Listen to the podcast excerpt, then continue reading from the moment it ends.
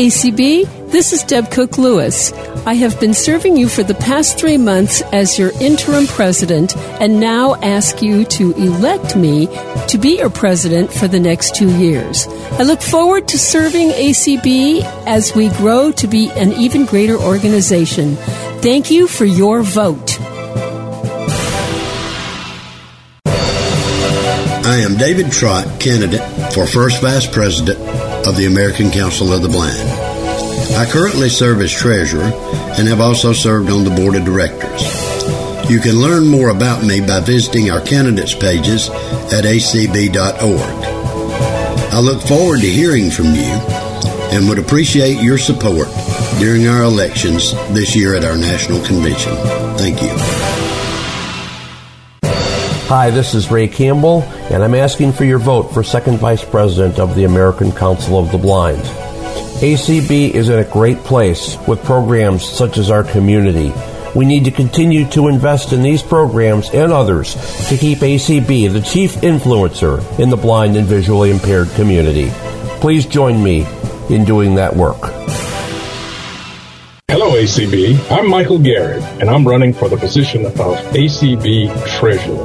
I believe I bring to the position some previous board experience, my financial background, a little institutional knowledge, and a passion for the organization. I believe we stand on the precipice of a new era in ACB. Yes, we have some challenges before us, but we also have some opportunities to grow. We have a chance to chart a new course at ACB. Won't you stand with me as we work together for a bright future in ACB? Hi, my name is Denise Colley, and I'm running for my third and final term as your ACB secretary. I originally ran for this position because I wanted the opportunity to be able to communicate with the membership and ensure that all of our communications were as transparent as possible. I believe that my experience has allowed me to do that, and I want to continue to have the opportunity. I hope I have your vote for this next two years. Thank you.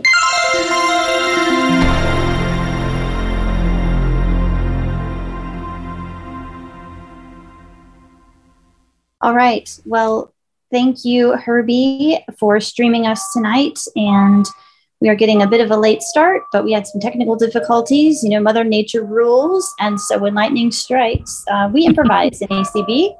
So we are flexible. Um, that's that is one of our values. So, by the way, I am Katie Frederick, the current chair of the ACB Board of Publications. And I want to welcome you to our annual candidate forum. This is something that the Board Publications has hosted for, gosh, many, many years. And the last few years, we've moved it virtual, and it seems to be quite popular. I'm pleased to say that in Zoom, the last time I was looking in the Zoom room, we have over 100 participants, and that is exciting. If you're listening on ACB Media, um, we do, you know, feel free to hop into Zoom if you want to ask the candidates questions. We will have time for that this evening.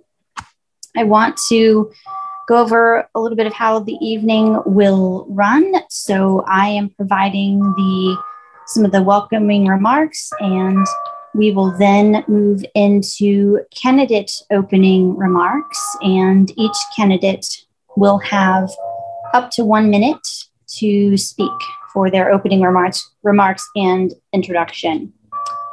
Following those, we will move into some prepared questions, and candidates will have up to 90 seconds to answer each question. And for the candidates um, and everyone, we will tell you who the question is for, if it's for all candidates or um, BOP only or board or officers only as well.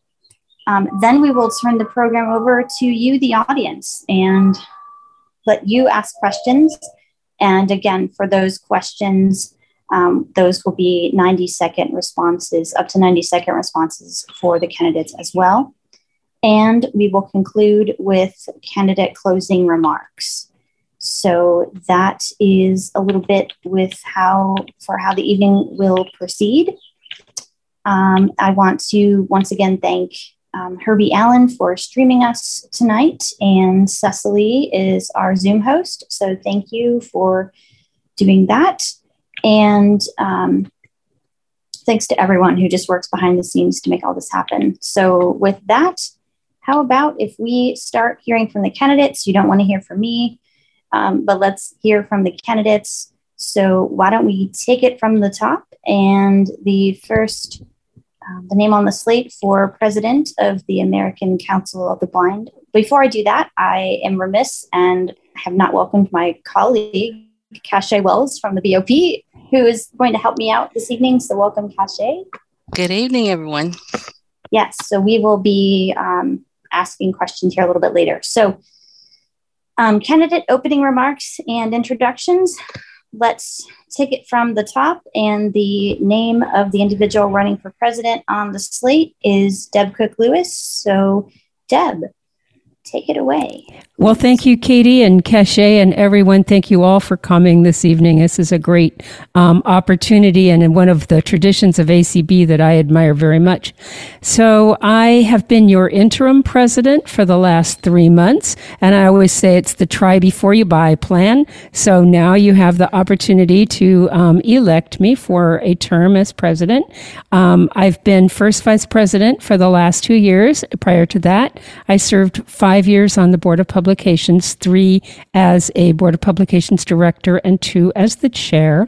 I've actually been active in ACB since the early 90s and active in organizations um, of the blind since the mid 70s. So I have a long history in the blindness biz. Um, my employment was uh, with the University of Washington in a variety of positions. I worked for the state of Washington about 38 years, uh, mostly in management positions. So I have a background in that. And I've that been retired your, about five years. That is and your time. Thank you. And I'm in, glad to be here this evening. All right. And next up for the position of first vice president, Mr. David Trott. All right. Thank you guys for coming tonight and listening to what we have to say. Um, I am David Trott. I've served on the board for several terms, and I served as your treasurer for three terms, which I term out this summer. And I'm seeking the office of first vice president. In my professional life, I retired after 30 years as a blind vendor. And then I worked for the Alabama Institute for the Deaf and Blind in their industries for the blind division, developing service contracts through NIB and various state agencies to help blind people work in call centers, document management, medical transcription, etc. Uh, I have served in every office on the local and state level, and you know what I've done on the national level. Uh, I believe in local affiliates. Boots on the ground is where a lot of ACB's work gets done. That's where your advocacy gets done and your local. Thank issue. you. That All is your time. Thank you. All right. Up for second vice president is Ray Campbell. Ray. thank you, Katie, and good evening. And thank you, everyone, for coming this evening. I am seeking my third and final term as second vice president. I have been serving as your interim first vice president for the past three months, but my life situation dictates that I run for second vice president. Um, I have served on the board in one capacity or another for the past 17 years. Uh, I have also served as and currently serve as president of my state affiliate, the Illinois Council of the Blind, as well as president of the American Council of Blind Lions. Employment wise, I work as a senior accessibility analyst in digital technology for United Airlines. And um, I just look forward to hearing your questions this evening. And um, this is, I call, I, I, I, think of this as a job interview. I've said that many a times. So this is the first part of to the job interview. So I look forward to your questions and hearing what you're interested in. So thank you very much. All right. Thank you, Ray. Next up, um, Denise Colley for Secretary. Thank you, Katie, and thank you to all of you who are with us tonight. Uh, I also am seeking my third and final term um, in the office of ACB Secretary. I was elected to the board in 2016, and I served in that capacity until I was elected to the Office of ACB Secretary in 2019. I have also served on the ACB Board of Publications and as chair of the Board of Publications. So I was on the other side getting to ask the questions for a few years. Um, I really believe that uh, it, communication is important, and I and I I just love the idea of being able to have the opportunity to to find various ways to communicate both internally and externally regarding our our organization. I'm also serving currently as the president of the Braille Revival League, where I really hope to be able to champion the vital importance of supporting Braille as a key commu- that is your time. tool. Thank you. All right. And for treasurer, Michael Garrett. Thank you, Katie and, and Keshe, and thank you all for, for joining us tonight. Yes, I'm Michael Garrett, and I'm I'm running for the position of treasurer. Uh, I bring a little bit of experience uh, to the position, uh, especially as part of uh, ACB. I've been a part of ACB for over 30 years. I've served on uh, the, board of ACBES, our thrift store operation, and I've served on a number of committees that deal with uh, fundraising for ACB. Professionally, I spent 28 years in the investment uh, community uh, as an investment analyst. And I also serve uh, as first vice president of our state affiliate here in, in Texas. So I just want the opportunity to continue the growth prospects for ACB. So hopefully. Uh, Thank you. That is your time. Thank you. And um, as as you likely saw, if you monitor the email list, um, the Board of Publications has invited um, candidates who wish to seek a possible position on the Board of Publications for the coming year to the forum. So um, I would like to, um, we'll take them in order. So, um, Jeff Bishop, if you would like to give um, opening remarks, please, for one minute. Sure. Thank you, and good evening, everyone. My name is Jeff Bishop, and I am currently serving on the ACB National Board and have been for the past eight years. And professionally, I work as a product manager working on the Windows accessibility team at Microsoft. I'm interested in seeking a, a role on the Board of Publications. I've been heavily involved in ACB Media or formerly ACB Radio for, oh my gosh, it seems like forever, but uh, uh, almost 18 years now, I think, something like that. I was trying to go back in time and figure exactly the amount of time, but it's been about 18 years. And we, we've done a lot uh, in that space uh, media is really important to me. Publications are very, very important to me. Not only that, are we need to work on making sure that we're reaching our intended Thank audience in the time. way we need to do. Thank you. All right, thank you, um, Edward. Hi, everyone. Thank you so much. My name is Edward Shaham, and I am uh, th- I'm going into my third year to convention, so I'm fairly new. I have not served uh, nationally yet, but I am seeking your vote to serve on the board of publications. I believe in my, my background in accounting and supply chain management, as well as my background in uh, uh, owning my own business, uh, has honed my skills to be able to bring a fresh perspective to the ACB publications, which I think is a the lifeblood of our organization and has major influence on on uh, our community. And I would love to be able to extend our external communi- uh, publications to be to, to be used so that they can help bring in new members and bring new interest and use the external publications as a tool and a medium to do just that. So Thank I you. ask that for your, your vote. Thank you. Thank you so much. All right, we will now move into some prepared questions. And again, you have up to 90 seconds to respond to these. So, um, Cache, I believe you have the first question. Okay. And good evening again, everyone. Our first question for the evening Hearing creates space for accountability, while listening to another's life experiences offers a different perspective. How would you position yourself, if elected, to engage with members to cultivate and facilitate opportunities to open communication roadblocks?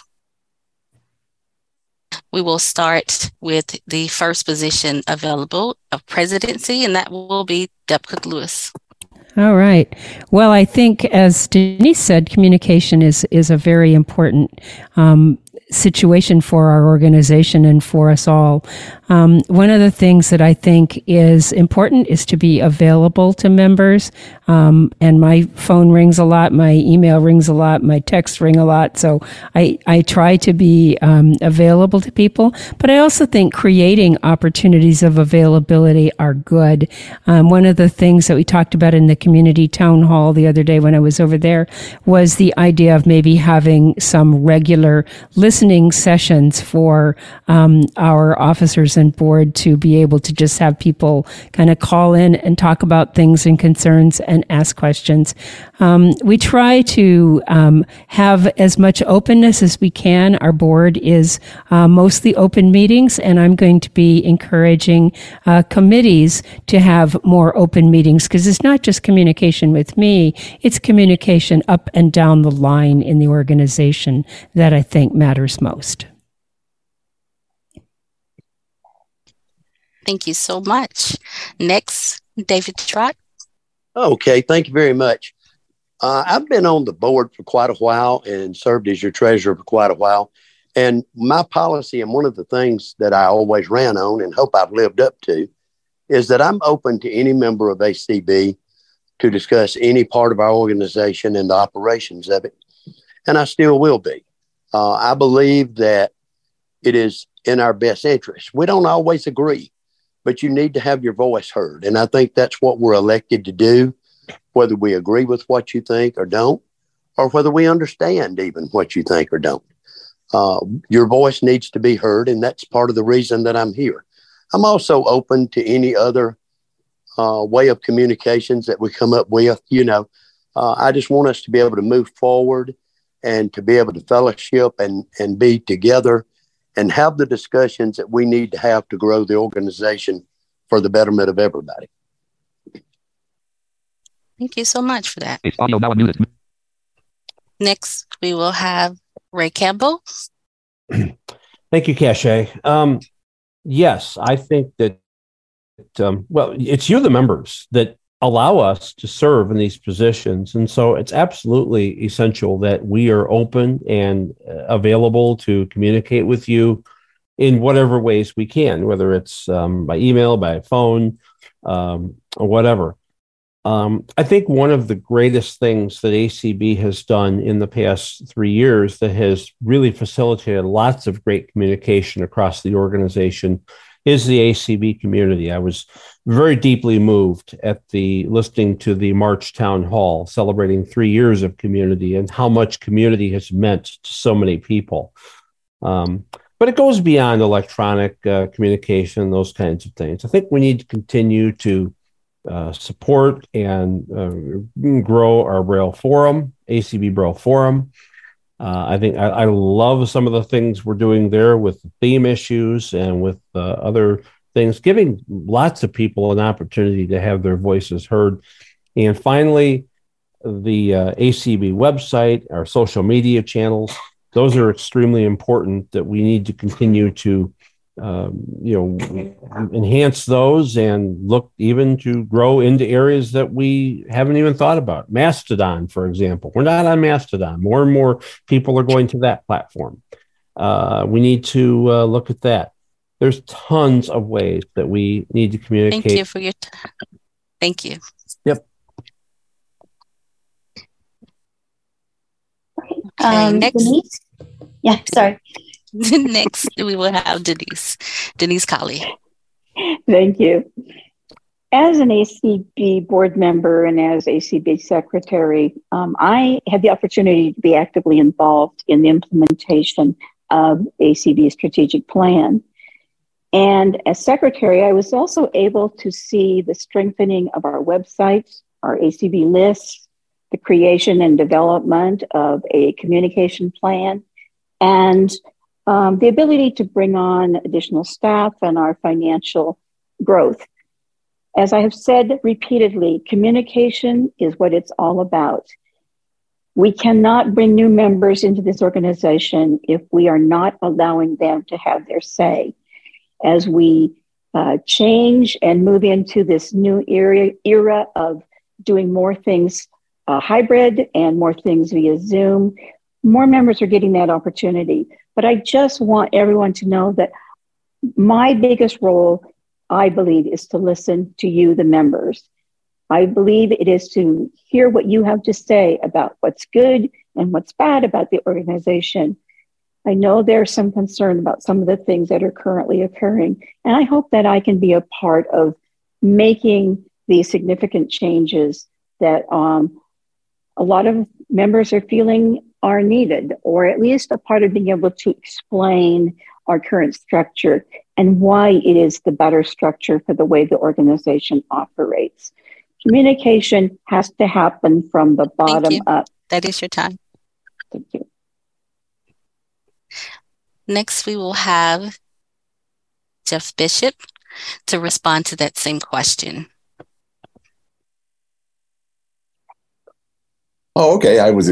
I thought we were going to keep going with the officers. All right. Very good. Um, you know, we've heard a lot about communication, and, and with the Board of Publications, one of the key things that that that really provides for this organization is a way for people to communicate their voice, whether that be from the affiliate level or individually with ACB voices. And I think we need to continue to promote that and allow people to talk about whatever topics they feel are important to them. We should partner with national board liaisons to be able to make sure that affiliates are represented well and given the opportunity to be able to, you know, post articles and post content as part of our publications. That's really important.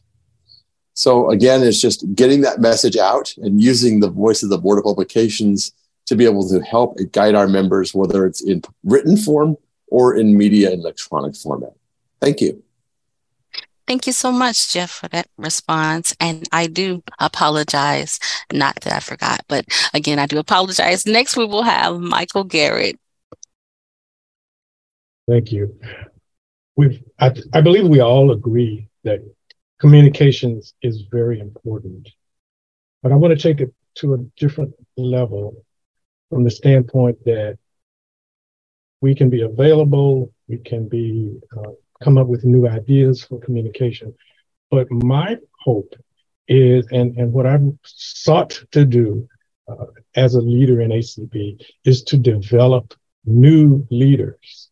And we need to have a concerted effort to commit not only to communicate, but to build leaders. I know we have some leadership programs in place, but there are still a number of members who really don't know what goes on at ACB. They they they are in their local silos or their state affiliate silos, but how can we grow if we don't develop new, new leaders? How can we grow if we don't give them the opportunity to serve? How can we grow if if we don't give them the right examples? So I want to be a person that is open, there's that is willing to communicate and bring in new leaders to take over uh, and keep this organization being the great organization that it is. Thank you so much for that. Next, we will have Edward Shaham.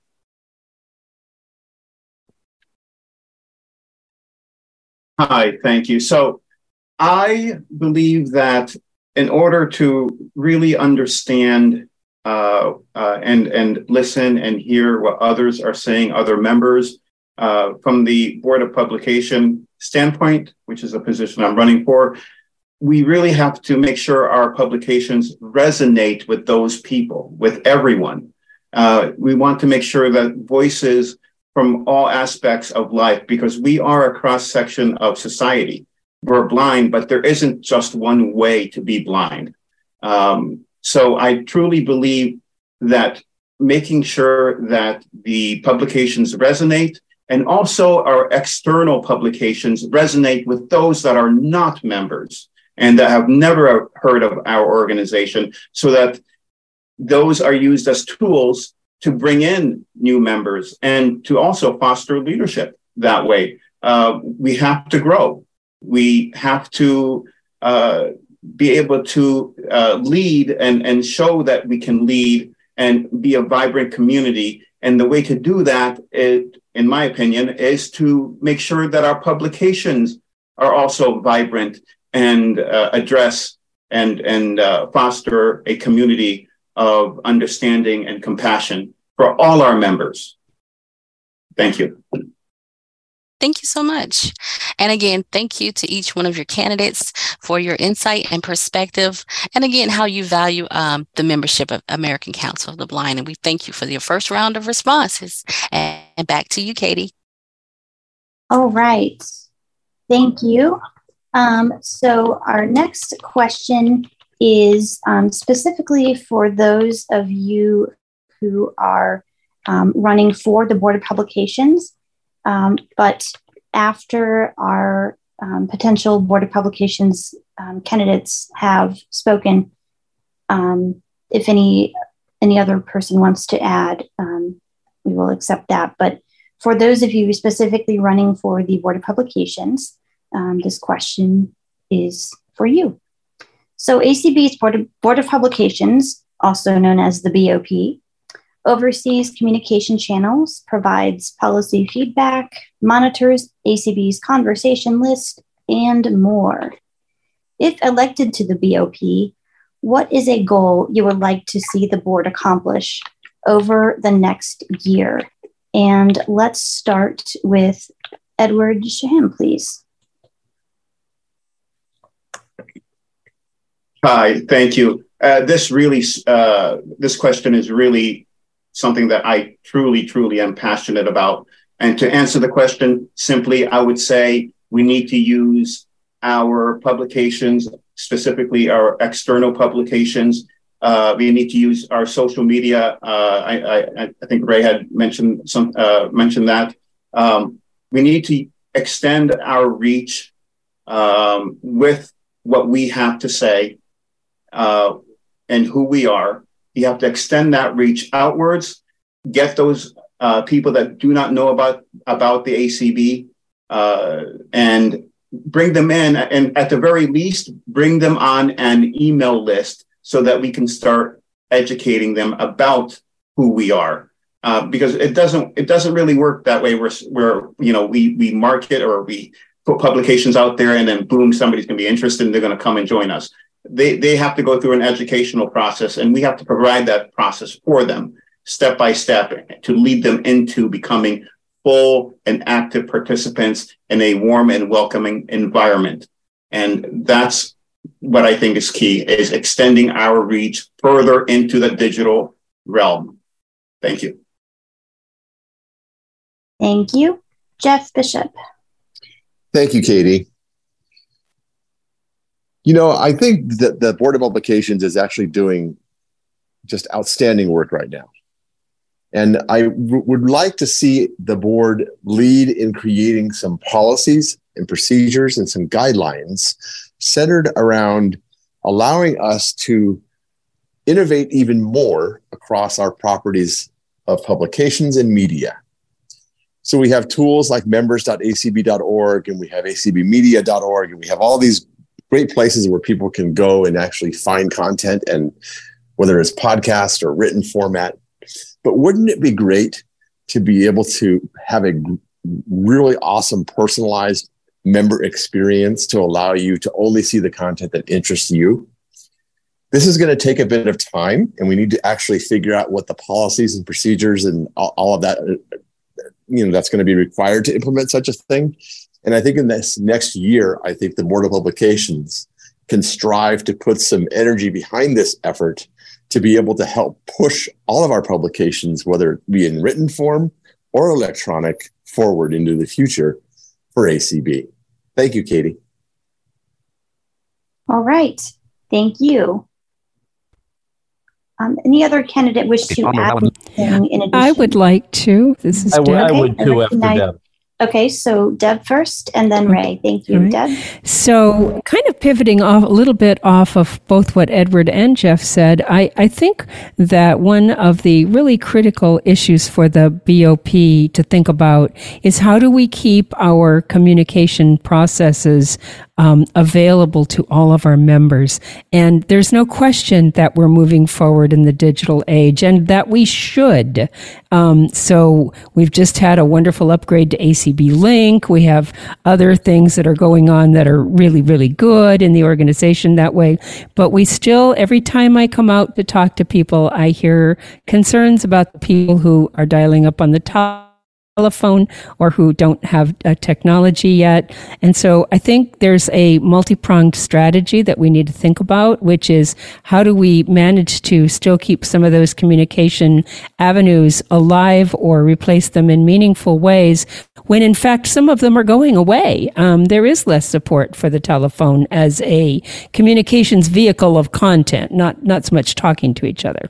Um, so how do we do that, and how do we um, continue to serve that part of our population? And so part of it is keeping the technology available, and part of it is helping people get the skills and resources to move themselves a little bit further forward if they want to, because um, I'm concerned, you know, that there is a, an honest digital divide, and we can't not do these things because we have to reach out to people and we have to use modern uh, communication, but we've got to do both. All right, and Ray. Right? Thank- Thanks, Katie. Um, I I just throw three real quick points. Deb kind of touched on one of them, and that is making sure that we are as available as we possibly can be from from a communication standpoint for everyone. Um, even down to I have two people who actively participate in my special interest affiliate who just can't handle dialing in all those numbers on Zoom.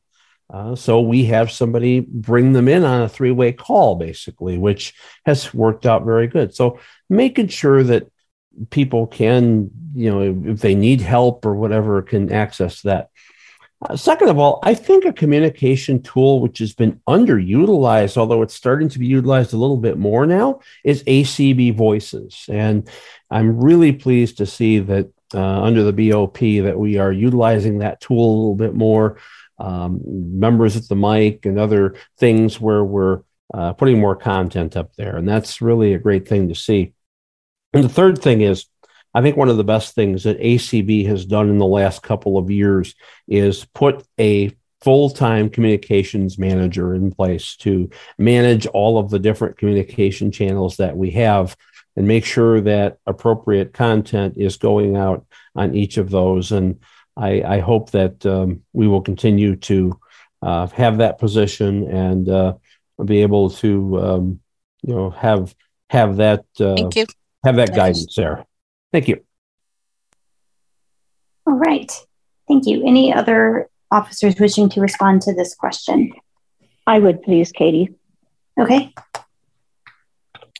I think that one of my greatest contributions when I served, um, have been on the national le- level when I was on the Board of Publications, was the work I did when we were moving ACB to increasing the number of issues um, of the ACB Braille Forum that could be sent out each year.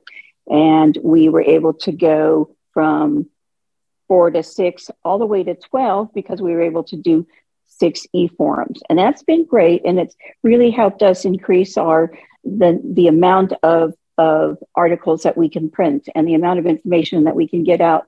But I really would hope that the board and the budget committee and the BOP would really take a real look at now the concerns are um, what are we doing to ensure that all issues of the forum are being made available to all members of the organization in the way that they wish to have it provided to them. We can't assume that everybody is going to be able to use their computer or want to read it that way. I think the other exciting thing that we're doing is the whole implementation of providing more things in Spanish language. And I really hope that as we're looking at budgetary issues down the road, that we can look at that one of the key things that we can do um, for our Spanish speaking population is to make the forum available to them in their language. Thank you. All right, David or Michael, or let me let me just make a quick comment, if I may. Uh, okay.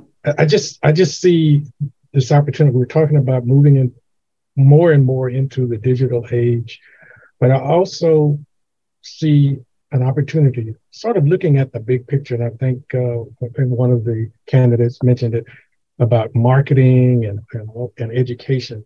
I think it's also an opportunity for collaboration between uh, the ACB board of directors and the BOP as we move forward in this digital age to, to, to have more effective marketing, more effective education opportunities to bring people in to talk about or share with them about ACB so that they get a full knowledge and they can become active members of the organization.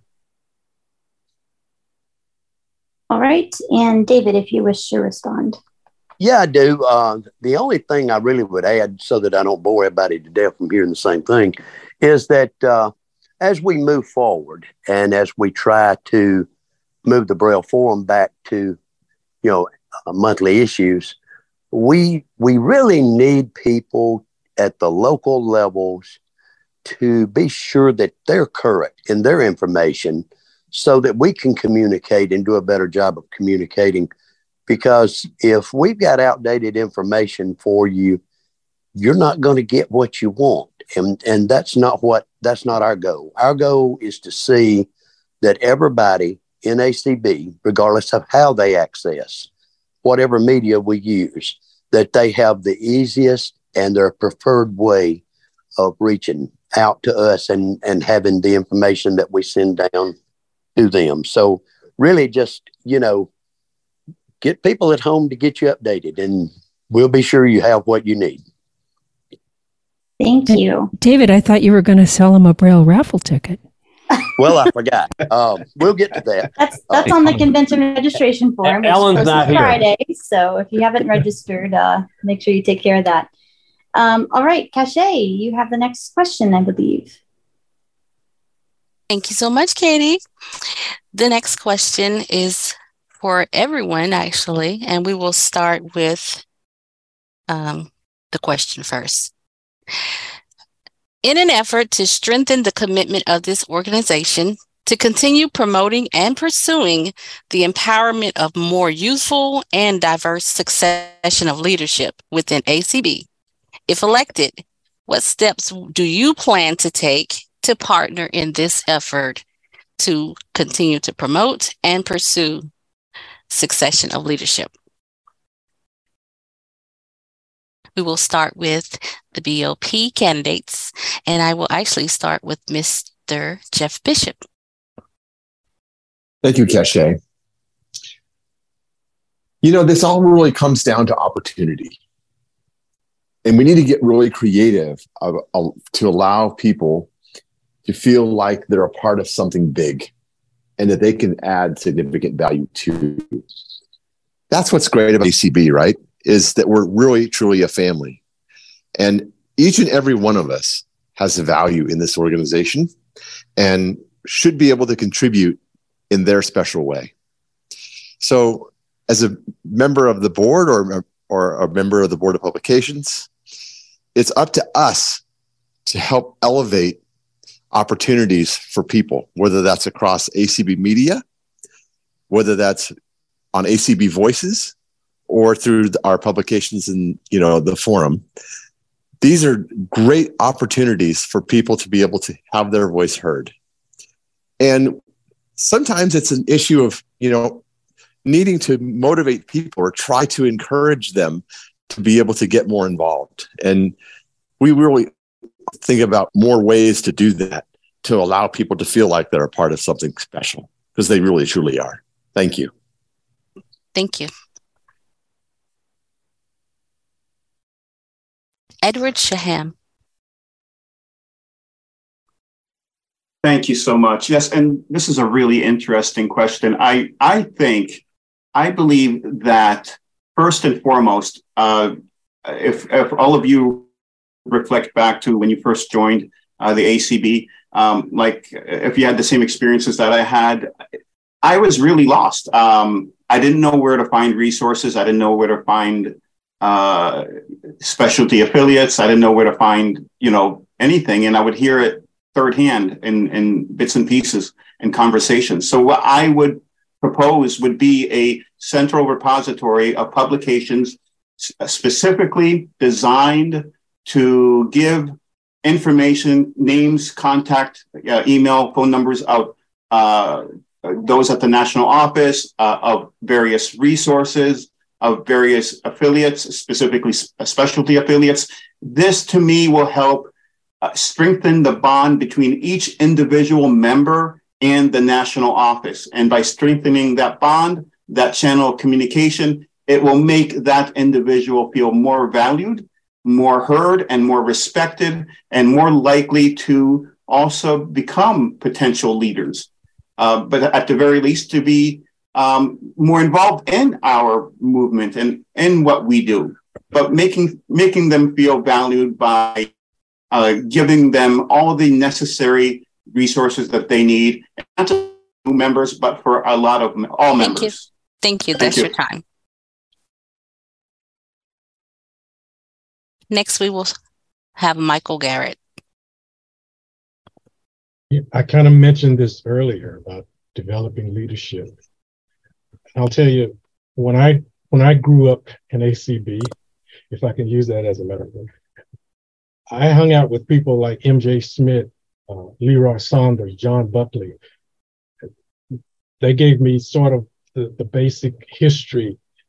And as I began to develop, I wanted to increase my knowledge and share that with other people, uh, hanging around the board, uh, things like that. So my hope is to reach out to especially those who are interested, but any new person who, who shows an interest in the organization and who wants to move up. I want to take along with me some board members to go to uh, affiliates or just talk to members hanging around certain areas of the convention to get people involved. And that's what's important is moving forward, bringing up people, getting them educated about the organization, putting them in position, encouraging them to serve on committees, uh, con- encouraging them to use their particular talents and, and, and skills for the betterment of the organization. Thank you so much, Shiv. Denise Colley. I feel like a broken record because I say this every time I'm here. One of our greatest challenges in ACB that we're currently facing is membership growth and retention. Guys, every year during the roll call at convention, I see that state and special interest affiliate memberships are going down. They're losing votes. You know, we live in a society where people in general just aren't joining. And we've done some very cool things to try to to build that build things up and help people not feel so isolated and want to reach out. Um, but we need to do more, and we need, especially for our younger members, and I would say our seniors too, we need to create programs that are things that they would like to, that are interesting to them. People have to have a reason for wanting to join this organization, and they have to want to remain active. And I think some of our our our affiliates are, you know, we've got member we've got people in the leadership roles on committees and affiliates who've been there like forever we need to get new people involved. We need new blood. We need new ideas. We need new activities. We need to have things that are exciting to people. We need to have a convention program that everybody can be excited about, be it the virtual part of it or the in person part of it. So I just say over and over again, Thank we you. need to do more and we need to do better. Thank you. Ray Campbell. Thank you, Cache. Uh, two things I think, as far as you know, growing and diversifying our leadership. Um, I think, well, three things actually. Uh, I think first of all, uh, the ACB community has been huge to allow people to bring their talents, their skills uh, to the group, to people who are blind or visually impaired. We have seen countless people come in through community, and some of them are even serving in positions, either in our affiliates or in national positions right now. So I think that has been huge because what community has done is it's allowed us to bring people into ACB and say, we have something you can do, or that used to be we had to say, well, there really isn't much that you can get involved in until we have a convention in six, eight, ten months. Now we now we got something they can do the first week they're here. And so I think taking that initiative and that leadership to put programs together for community, I think has really been great. Second thing, uh, finally, finally, finally, ACB has a mentoring program going. That is huge. Um, we're graduating as of tomorrow, our first cohort, um, and um, it's going to continue forward. And I think eventually it is going to help us bring forward some really good future leaders in ACB. Um, Thank you so much. Oh, good. Good, because I forgot my last point. So thank you. Next, David Trott. Thank you. Um, you know, I've done a lot of thinking about this, and the, the community has the potential to grow a lot of leaders, and it has done so. But I go back, and I guess you see this as one of my great interests as I move forward to our local chapters. People are feeling isolated, they're not getting out. And this happened because of the pandemic. And a lot of chapters, as they come back, haven't reached out and done what they need. You have to have something that people want to get there. And what I do when I go and speak to conventions around the country is I try to find some of the shy people there and, and dig information out of them because you find a lot of leaders that might not be outgrowing, outgoing because they don't have the confidence yet. So we need to do some confidence building among our members. We have so much talent out there. And then we get them into the committees and they they begin to bloom and shine and, and do the work of ACB because our membership is what pushes our organization forward. It's not this handful of officers that you'll elect this year. It is you, the membership. And you're going to find your future leaders and then push them from those committees. You know, if they're ready to jump on, uh, get them on the board of publication or get them on the board of directors so that they can learn the experience they need to be officers and then move them up to officers. We, we want new blood. Uh, we want you to have an interesting organization that you feel a part of and Thank that you. you. feel a part of it at all levels. Thank you. Deb Cook Lewis. I think that uh, people have said, of course, a lot of the things that, that tie into this. And for me, the thing that really stands out is that people need to be feel needed and wanted. And um, a couple of people have mentioned the community, but there are other ways to do this as well. But certainly in the community, um, the fact that you can come and you can volunteer and you can have a job to do and we can know that you're going to do it and and it's just um, wonderful. And so that gives people a real sense of belonging.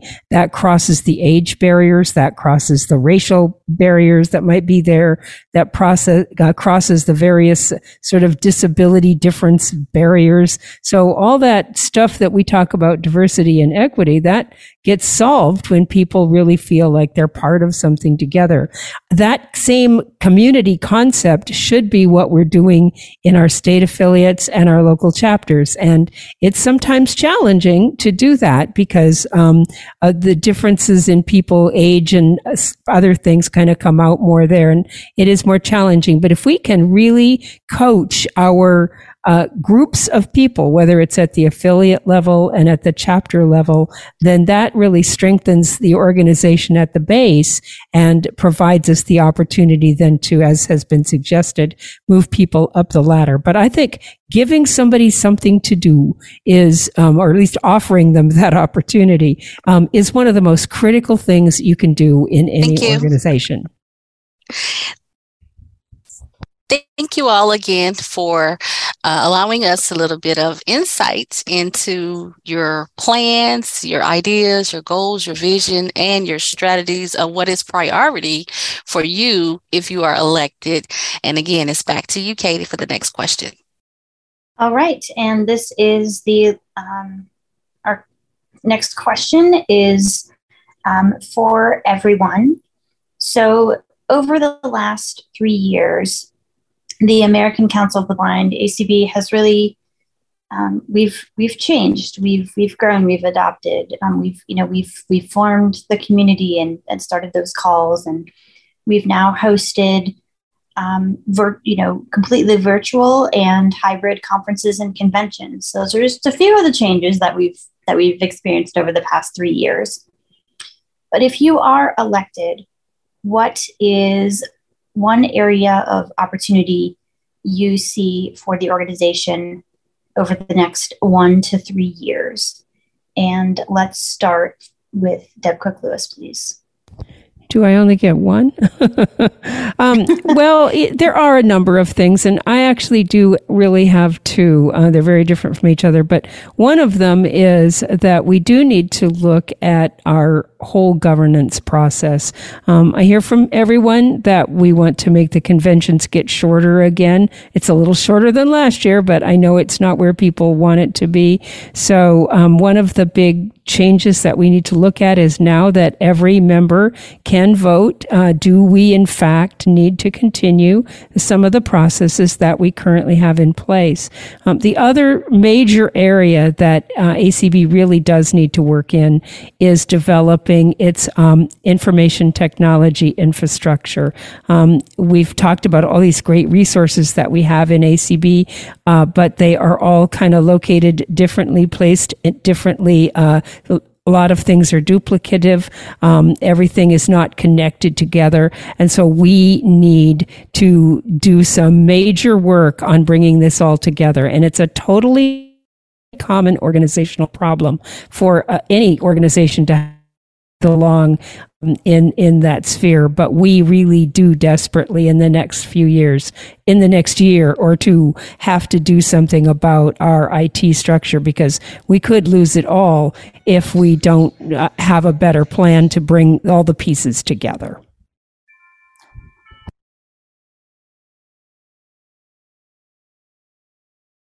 All right.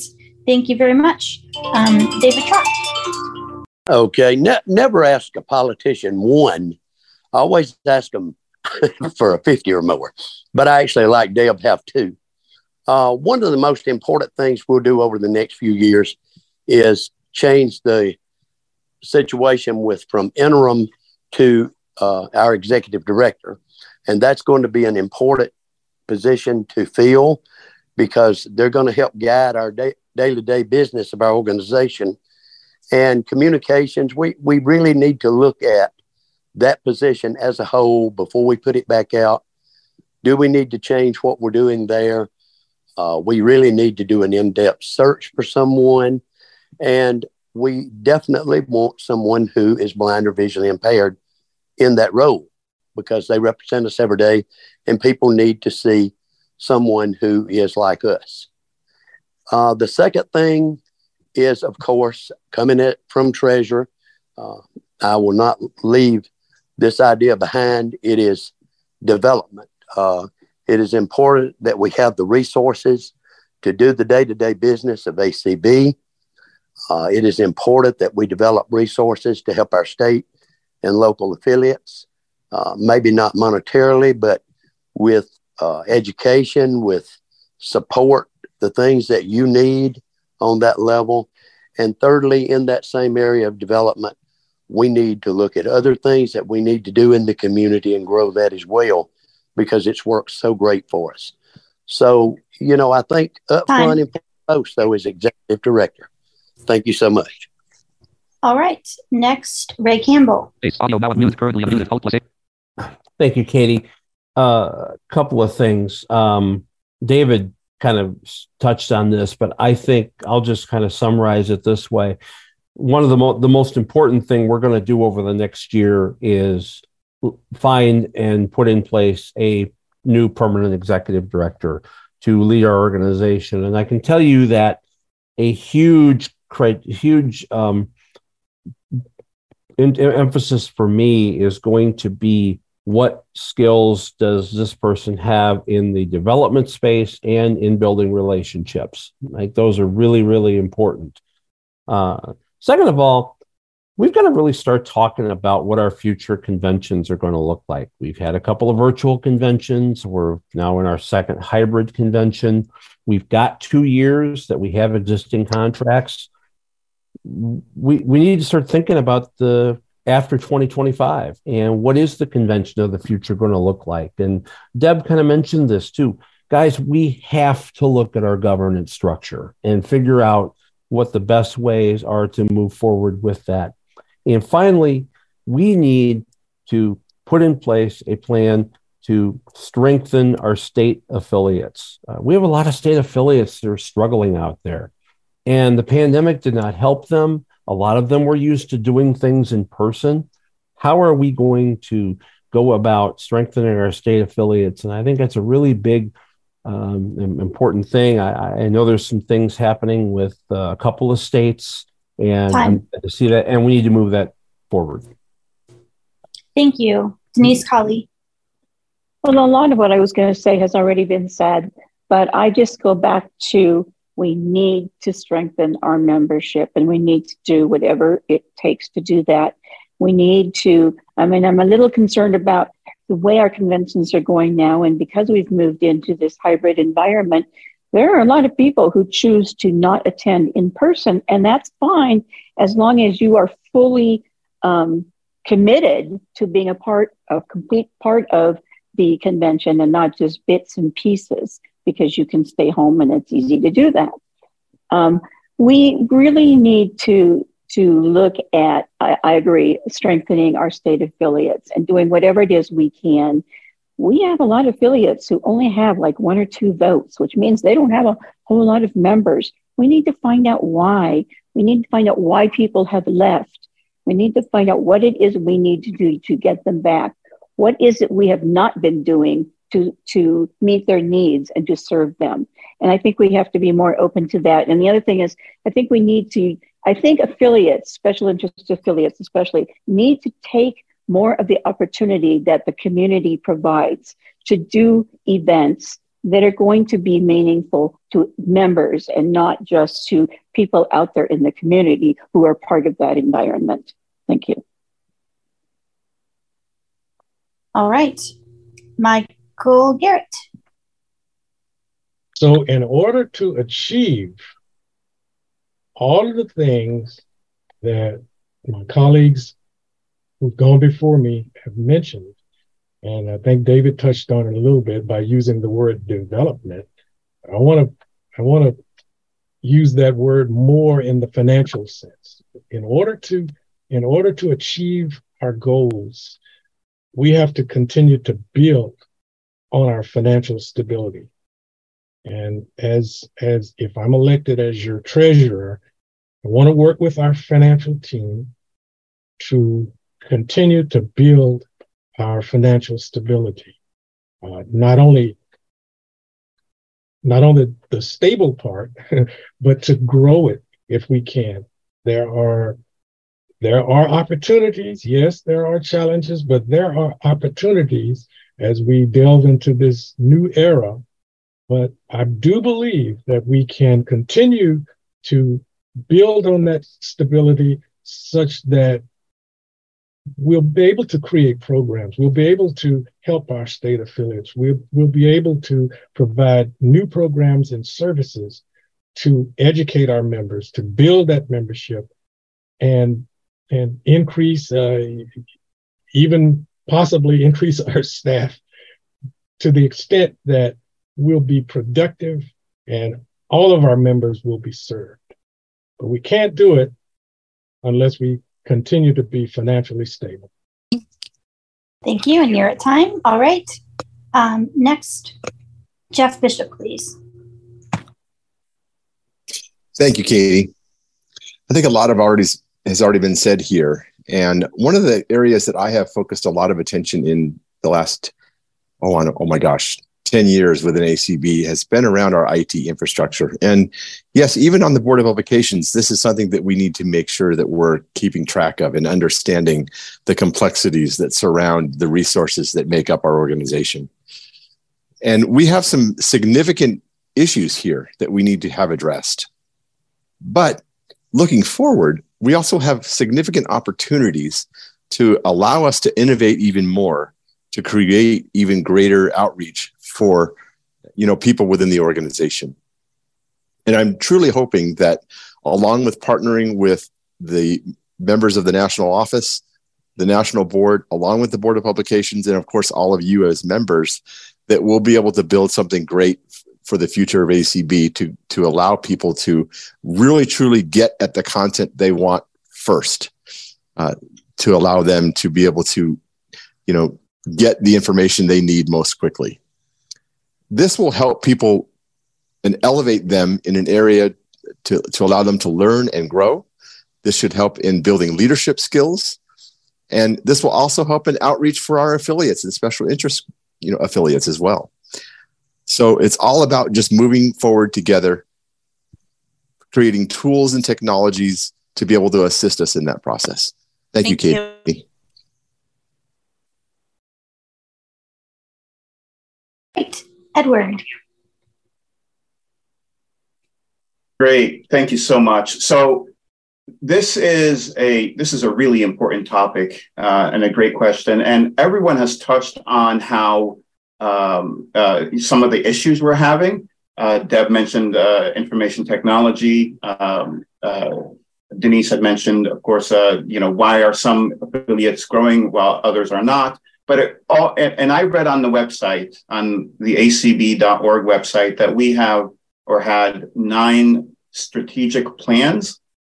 Um, and I did not read anything about a strategic analysis, meaning all these problems and where we fit in the uh, greater blind community, uh, financially, uh, technologically, um, you know, member wise could all be addressed by a very detailed strategic analysis. And that, I believe, is a great starting point for first, you know, getting those questions answered before we move forward with any plan uh, and put any plan into action. We should first know who we are, where we are, who our competition is, and what our what our strengths and weaknesses are first, and then uh, move forward with a uh, plan with all the information that we need to um, make our organization stronger and more resilient, and of course, make it grow. Thank you. All right. And now we are to the point in the evening that you've all been waiting for.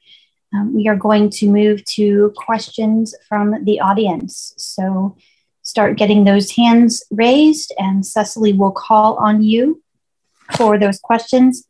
Again, for the candidates, you will have up to 90 seconds to respond. And for those of you who are wishing to ask a question, please indicate if you would like a specific person or if you want um, the question to be answered by all participants or if you'd like a specific group or participant to answer the question. So with that, um, we will now take um, questions from the audience. So please raise your hand in Zoom for You All right. First, we have Deborah Armstrong. You may unmute. Oh, good evening. Can you hear me? Yes. Yes. Yeah. All right. Um, I was disappointed that the candidates had very little to say about advocacy. Um, you know, our college students are facing inaccessible STEM content. We have inaccessible websites, inaccessible PDFs, O&M that is inadequate. Many of us are unemployed. Plus, we also have inadequate technology training. What are you all going to do about transportation and other advocacy issues? Thank you. I'm back on mute.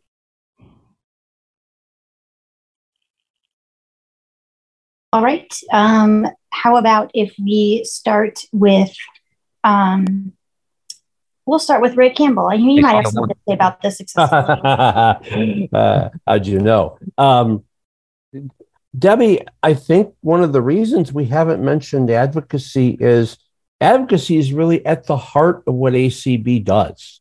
And so, of course, we're going to continue to, we've got lots of issues. You're absolutely right. I think if you look at the four imperatives that ACB has put forward in terms of legislative imperatives this year, you'll see that there are lots of things that we're concerned about. And we are addressing some of these issues through them. And hopefully we can move those things forward and that.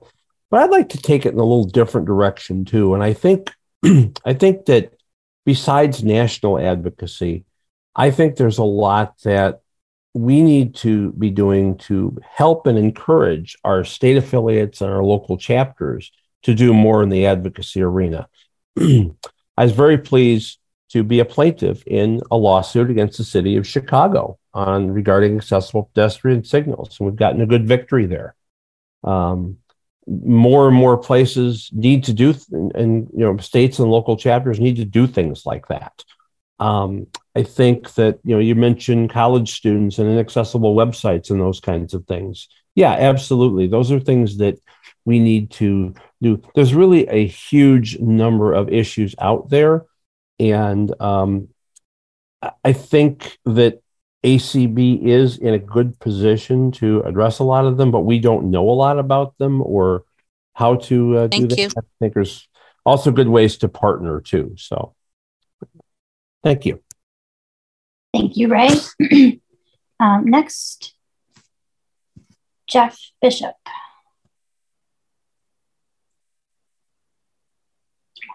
I think, uh, you know, reaching out to people who are uh, younger, for example, younger than I, especially college people and, and, and people that are uh, in our next generation affiliate, are really important. They're truly the, the leaders for tomorrow of this organization. And they have lots of complex issues, and transportation is just one of many of them.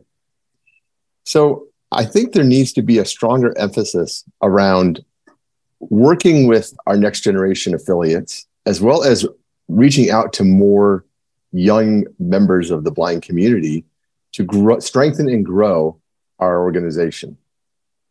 You know, transportation is also a key area and, and one in which things are not equal across the United States for people to obtain services.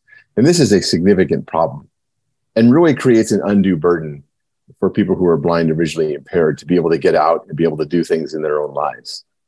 So we already do a lot in this space within ACB, but I do think that we can do even more. And as a member of the Board of Publications or as a member of the board, I think it behooves each and every one of us to be looking for opportunities to increase involvement, especially with the youth of this organization. Because if we don't do that, we won't have an organization in the future. Thank you. All right. Next, um, Deb Cook Lewis. So I think one of the ways that we show our commitment to the different uh, resources and activities that ACB supports is through the way our convention is um, divided up in terms of content. And so, one of the things that you'll see this summer that I think has been true um, over time is that advocacy in many, many forms, all of the ones you mentioned, plus uh, some you haven't, um, that are represented in the content of our convention, which is basically a forum for communicating to the world and also uh, communicating with our members, helping our members understand more more clearly how to advocate uh, for the things that are important to them. Um, we do our le- our legislative imperatives and our activity in DC, both with our staff and our member volunteers to support our our um, advocacy and legislative efforts. And so, in general, I think this organization makes a very very strong stand toward advocacy. Uh, if I could wave the magic wand, I'd hire more advocacy staff. I think we ought to have an advocacy staff reach imperative. We don't have the funding to do that right now, but that's where I would be headed. So um, we haven't really addressed it so much in these questions because of the way the questions kind of came out, but. But I think that um, if you look at our track record, um, it's really pretty strong. If you look at the amount of need there still is, it's still really, really huge. And uh, one of the reasons that we're part of an organization is because we can do this more as a group. All right. Thank you. Next, um, David Trott. Okay. I learned a valuable lesson about advocacy this year. And it was that a lot of people don't know they can advocate. And that's where I think our shortfalls are. I think we need to work more on advocacy education for our membership and make that our one of our national priorities, uh, and then push it back down to the state and local levels, because in some states people have had it so good for so many years after we had the big uh, advocacy work we had to do in the 70s and 80s to even get things like what we consider now normal things that are bought for us when we go to college uh, we we didn't have to do that for a long time, and so we switched to uh, other things like accessible websites and and accessible books and that kind of thing. And we still are not there, and I don't know that we'll ever be there. But I think first and foremost, we need to teach people how to advocate and advocate right for themselves. It's not just jumping on somebody and saying, I'm entitled to this. It's a, going in in a professional manner, showing the need, showing what you need it for, and how, the, how what the resolution can be. And I think once we can start doing that, we stand a better chance of moving forward uh, with the membership that we have now than we've ever had before because of communications and being able to to work directly with individual members. Thank you. All right, next, um, Denise Colley. Debbie, I love this question, and I am in total agreement with what David just said. You know, um, I, I think one of the problems is that on the state and local level, people don't know that they can advocate. They don't know how to advocate. They don't know what they're supposed to do. We tell them you got to go out and meet with your legislators and you know talk to them, but that's a very scary thing for a lot of people. We can't just rely on our um, advocacy services staff to do this all this work. They can't. There's only two people. They can't do it all. And so we need to, I think we really need to do a lot more advocacy education. If I had my way, we would be able to hire somebody who was our advocate up on the hill all the time, not just for things as they come up. Who was up there? People got used to seeing this person, they got used to seeing a face. Um, that we would help our state affiliates to be able to do the same thing. Have somebody up on the hill at on the state level, and we and and we need to do more uh, education because people really don't know how to do that on the state and local level. Thank you. All right. Edward Shaham, please. Hi, thank you so much. So, first, I'm uh, 46 years old and I just graduated college May 10th, uh, double majored in accounting and supply chain management. And I could tell you it's not all doom and gloom. Things have gotten better, uh, so, you know, significantly better and more accessible, but yet you're correct, Debbie, that there is still a lot of work to be done um, when it comes to, to accessibility of, of uh, in the education or higher education space. Um, secondly, the transportation issues. Uh, you know, transfer. I'm, I'm in Connecticut, and uh, you know, city uh, public transportation is not very good out here, uh, and and that's just how it is. And and I wish we could do more advocacy at the local level, um, but I think that depends on um, you know making sure that there are that there's information, uh, updated information, and coordination when it comes to advocacy. And I think the Board of Publication is is really um, positioned well to be able to provide that type of publication so that we are on the same page and you know always updated on what exactly we are advocating for and you know which congressman and senator is more likely to want to listen to us and which has, have signed on to certain bills and which have not yet so i think uh, coordination is the biggest thing that we need to do is is, is be able to coordinate our efforts and so that everyone knows exactly what is happening, you know, where uh, and and right where we're, where we stand. Thank you so much. Thank you. All right, Michael Garrett, if you have anything to add. Sure. I think Deborah was very passionate in her question. And I want to echo what Ray said. Advocacy is at the heart of what we do. As an example, in our in our local office, we get calls every day people who need help in all of these areas. And the core, the, the, the four basic areas of life and living for blind persons transportation, education, uh, employment, and housing. We have to address those issues just about every day. We've had some successes, or, or at least one big success here in Texas at the at the at the state level. We're working on some other projects uh, that will have to go back to the leg- legislature uh, in the next biennium. But we're working to better the lives of people who are blind and visually impaired, uh, not only in our local area, but throughout the state by, by trying to create more funds for the older blind program and, and, pro- projects such as that.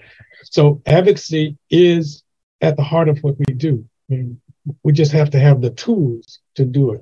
And I agree with what everybody else is saying. We need to educate people to, ad- to advocate for themselves. But if we're stepping out as leaders, we have to show them how to do it also. Thank you. and we will go to the next question. And just a reminder when you ask the question, please let us know who you would like to answer it, if you want everyone or specific people or the officers or the Board of Publications. So who's next, Cecily? Next, we have Regina Marie. Hello. Hi. Um, yes. Thank you for this opportunity, Katie and everybody. And this is for the Board of Publications, but of course, any other officer that feels they have something to contribute could answer, but it's directed at Board of Publications candidates.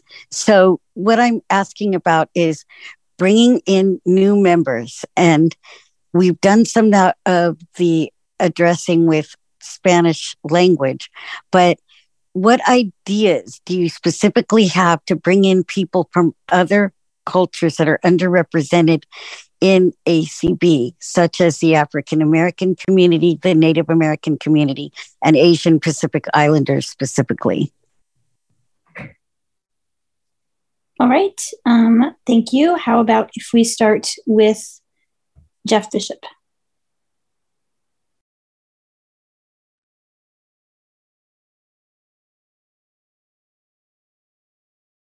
Um, Jeff might be having some technical issues, so let's move on to Edward Shaham. And if Jeff, um, we'll take Jeff, Jeff after Edward. Sure. Thank you so much. This is a great question. Thank you, Regina. Um, this is really important to make sure that everyone feels valued and a part of our community. We are a very diverse community of blind individuals that make up the organization. Now, I think when it comes to, uh, from the standpoint of the Board of Publications, we need to make sure that our uh, publications, our messaging is tailored and resonates with other uh, other groups um, that are uh, underrepresented. So it's it, you know, just because we come out with a publication um, once uh, doesn't mean we don't, you know, we don't need to come out with it again from a, you know, and write it from a different uh, angle to be able to resonate with a specific uh, population. And I think having, uh, you know, in, including uh, others and thinking about others and diversity being at the forefront of the Board of Publications is one of the major ways that we can grow the organization and provide, you know, publications that are really tailored and resonate to those particular groups of individuals, which means, you know, we would have to provide the publications, maybe have it written multiple times in multiple ways. And I do not have an issue with that. I think that's a great thank idea. You. And thank you so much. All right, Jeff. Yes, I'm on, I'm back. Thank you. No worries. you know, I touched on this a bit earlier, and I think that as a, a, member of the board of publications, it's it's crucial that we are providing opportunities for people to allow their voice to be heard. But this takes leadership at all levels within the organization to make that happen. It's us on the board of publications in making the selections for themes and, and articles that are published it's making sure that we're listening to the voices of people from within the organization. And if that means also talking with other leaders, such as board liaisons, the national staff, other people within the organization, or just any of us getting a phone call and hearing about a member or hearing about an affiliate, it's things like this that are crucial to allow people's voices to be heard. Most importantly, too, is that no matter who you are in this organization, your voice counts. So, for that reason, no matter who you are, your voice should be heard. Your content should be very much looked at and respected and considered, just like everyone else. Because again, everyone has value in the organization. And we want that diverse selection from across the organization, whether you're, you know, eight or 88, it doesn't matter you're a member of the organization and if the content that you're producing brings value and has a especially has a difference that's not been reflected within uh, our publications then Thank you. let's get it represented. Thank you.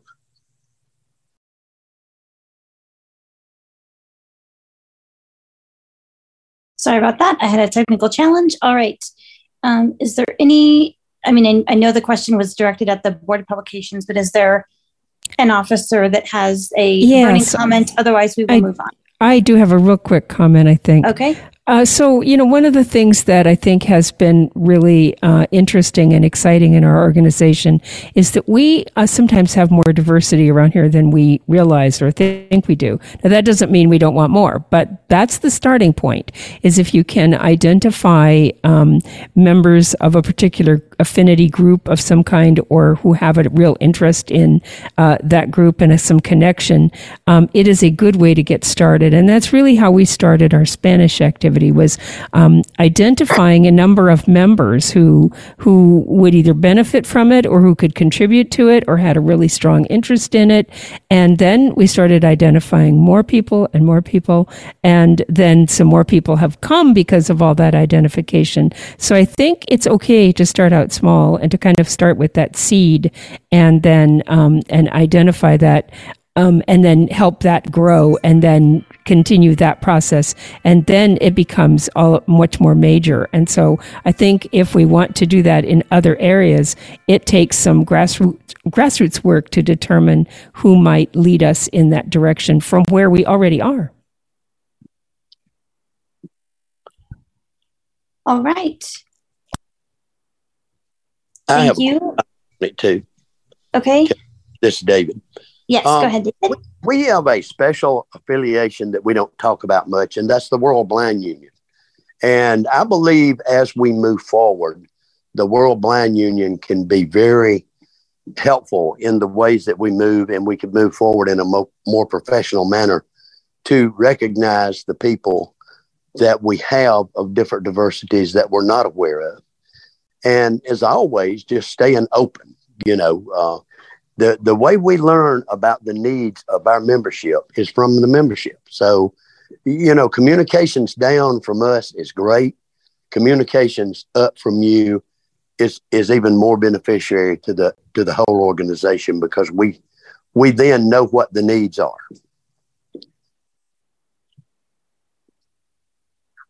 Thank you. All right. Anyone else before we move on to the next question? Okay, Cecily, who is next? We have Linda Yax. You may unmute.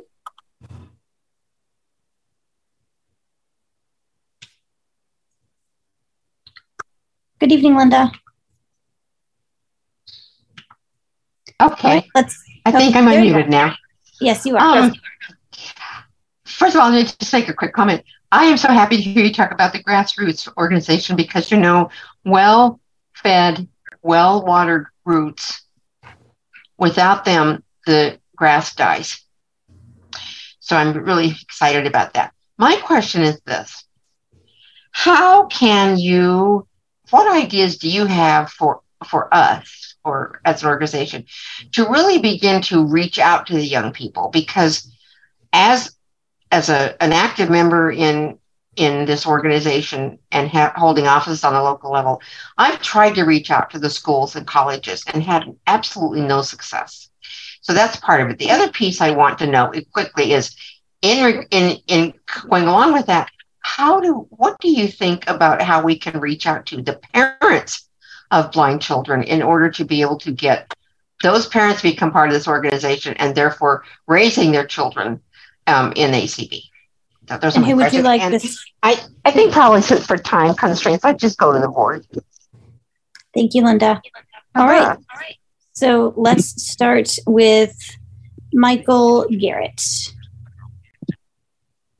Thank you, Linda, for that question. I, that's a that's a question that we've dealt with for years, and we're all struggling from that standpoint. But the one thing I would say is keep keep doing it. Keep contacting uh, the schools, uh, the parents.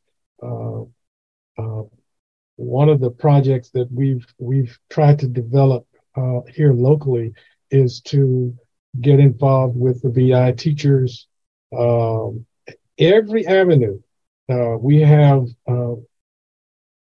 regional education service centers that we try to develop relationships with uh, every activity that we uh, that we have, we try to invite students, uh, and it's it's just coming up with innovative ideas to involve students, their parents, their young people in general. Uh, we had a young man who's a who's a teacher uh, in, in school. We we tried to help him uh, get accommodations he's he's a young man in his 20s, maybe early 30s. But it's it's always reaching out, always trying to help everywhere you can and and making people feel welcome. Thank you. Denise Colley. You know, it's rather interesting. Um, I think the first thing is is that we have a really vital resource right here with our ACB families affiliates. And um, I'm sure I can speak for them to say that, you know, any state affiliate or even local chapter that wants some assistance from them, you know, they're going to be able to provide that. I will say, like in our affiliates uh, in Washington, we created um, an ACB, um, essentially an ACB families um, affiliate, our committee. And what that committee did was to start to reach out and find out what kinds of activities were going on around the state that we could make, um, eh, we could get that information out to families. And we've been able to build our database of families from that. And we keep a, they keep a calendar and they you know, advertise um, Easter egg hunts and other kinds of things that are happening throughout the year that families might not know about. That we get the information out. So that, that's just one way of reaching out and trying to pull in those people that um, may not be involved. And I think that the parents really, we really start need to start working more with parents who just who have blind children and they just don't know what's out there. They don't know what's available. Thank you. We need to make that available to them. Mm-hmm. All right, Ray Campbell. Thank you. Thank you. Um, first of all, I just want to tag off of Denise's comment about parents. Um, I was so hopeful many years ago when we had started to put a partnership together with NAPVI, National Association of Parents of Visually Impaired, that that might really help us uh, bring more parents into so they could learn about ACB. Unfortunately, that did not uh, go the direction that I had hoped it would go. I think we've got two huge resources in this organization that uh, frankly, we probably don't use enough to help us. And that's ACB students and ACB Next Generation. Um, if you look at the work that ACB Next Generation is doing, for example, they're just doing some tremendous work. We need to continue to bring those people in through affiliates like that and help them to move up into uh, leadership roles in their state affiliates and uh, even eventually at the national level and that kind and those kinds of things. Some of them are doing that. But second of all, I think if we're going to reach out to younger people, we've got to listen and truly listen to their issues and concerns. I was so pleased and so moved at the DC Leadership Conference when we sat there in those four sessions about membership and culture within ACB. And we all listened to each other. We had young people, we had more seasoned members. Everybody was around the table and having just some great discussions. And I want to see that kind of thing continue because we younger people maybe have different issues. Fine. Some of us do, and we need to listen to them. David Trott. Thank you, Ray. Okay. Well, first, I think again, um, we do we do need to follow up our scholarship people and see what they need. Not we don't want you know we want you to join. We need to to provide benefits that people can really something tangible they can see and feel. If it's avocation, uh, if it's direction into how to acquire something they need, uh, and on the local levels, the kind of programming you put on on the local level, even the entertainment you do, needs to be geared toward a wide audience. Uh, we talk about bringing young people in. You know, the the largest growth of blindness in this country is the is the senior citizens, and we also need to be beneficial to them.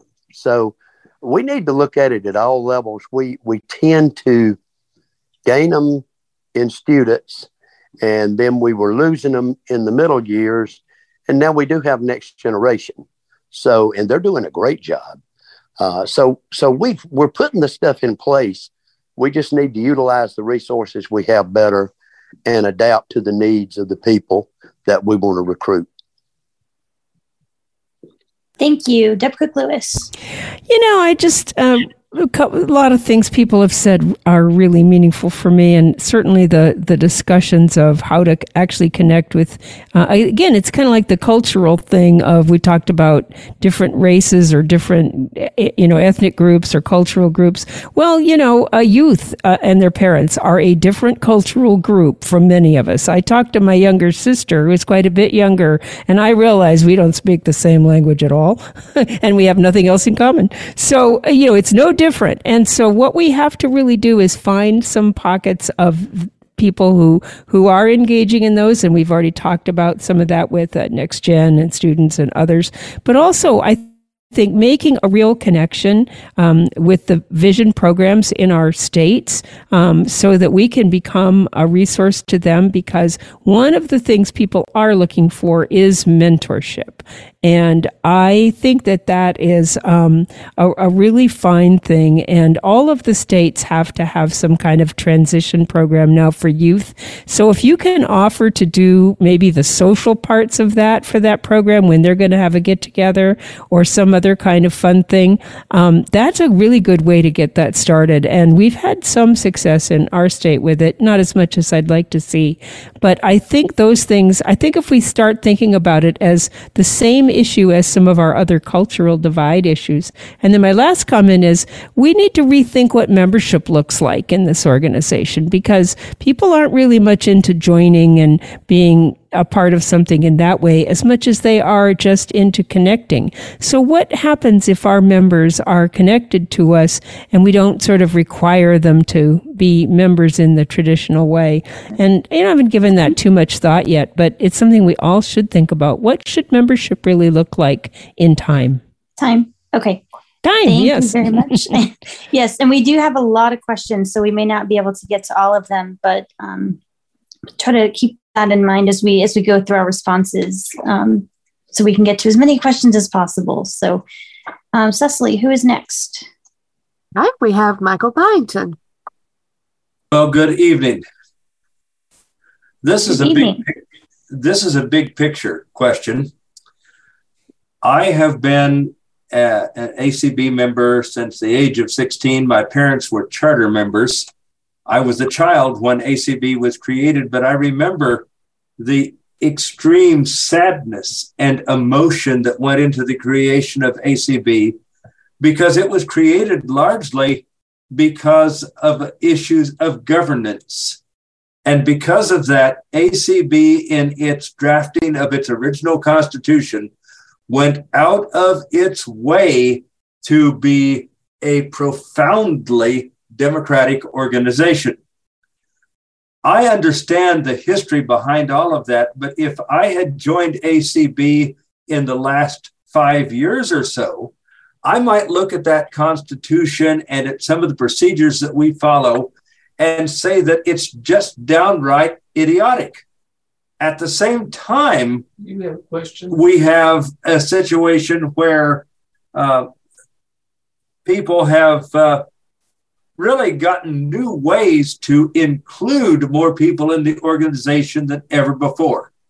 Now, what I would like any member who wants to, any uh, candidate who wants to, to comment on is how can we preserve the importance of our history and learn from it while not letting us constrain future growth in ACB.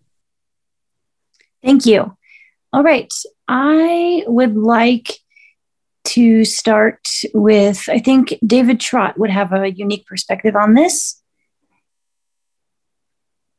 You know, I've been listening to several people over the last year about how we vote, for example. And I think the more we can include on changes that we want to make in our exit survey from our conference and convention every year, since every member who attends convention, well, every member can take it, but we really look for those who attend either virtually or uh, in person to to take the survey. We we really need to find out what do people want, and the the only way we can do that, you know, it's not it's not very important of I mean, it is important how you like the hotel. We want you to have a great experience, but chances are we won't see that hotel again. And if we do, it'd be many years down the road. So, you know, the experiences we want to to glam, glam the information or the data from is what did you not like or what did you really love about the experience you had with ACB? And what can we do better for you? I think that would be a good starting point. All right. Who would like to go next? This is Deb. Okay. So, first of all, Michael, I really invite you to have a conversation with me later from this because I really want, I think you're really on to something that's super important here, which is that it is very important to respect and value um, the history of the organization. And for those of us who are somewhat newer, um, I do remember when the uh, when the big organizational thing happened, but I was very young and my parents were part of the other organization. So, uh, and stayed there. So basically, you know, my experience is different.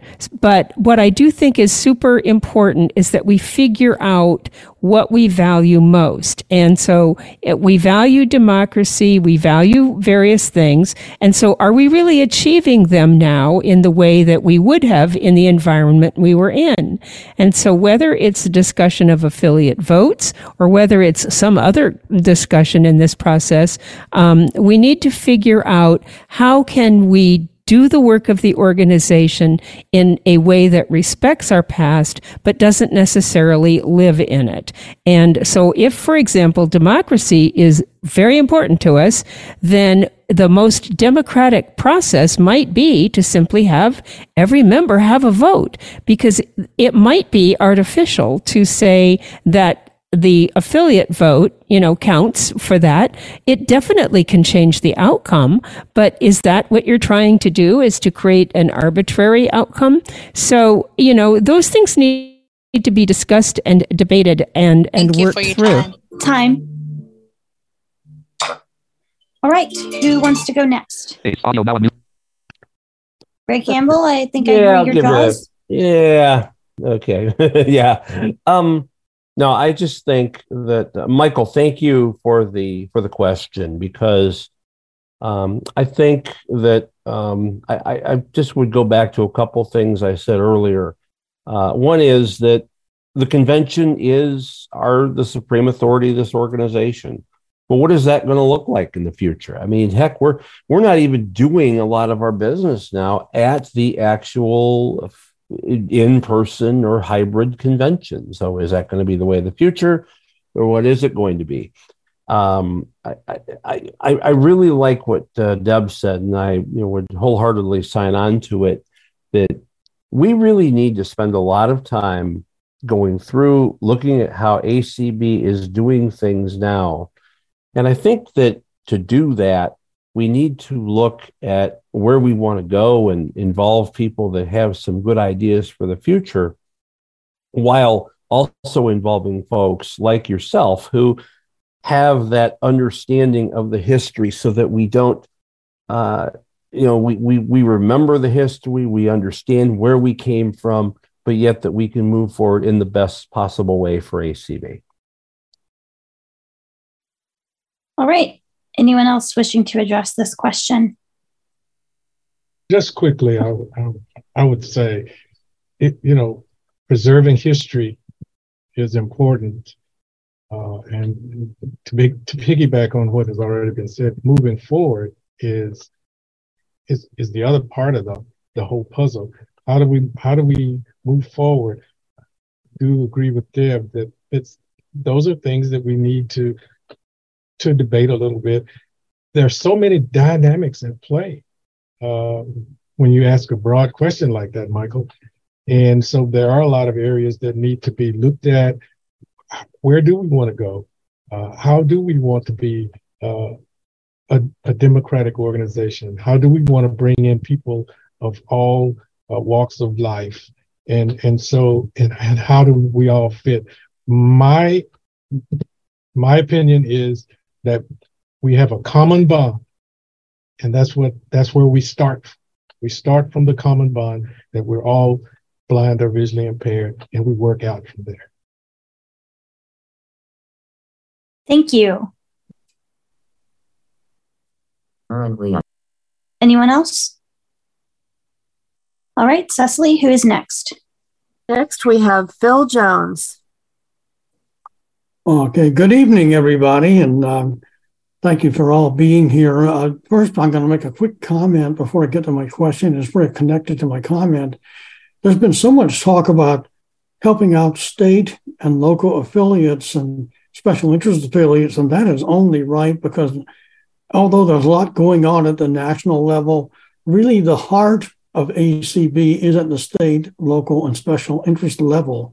And once they go, then ACB goes. So we can't let that happen.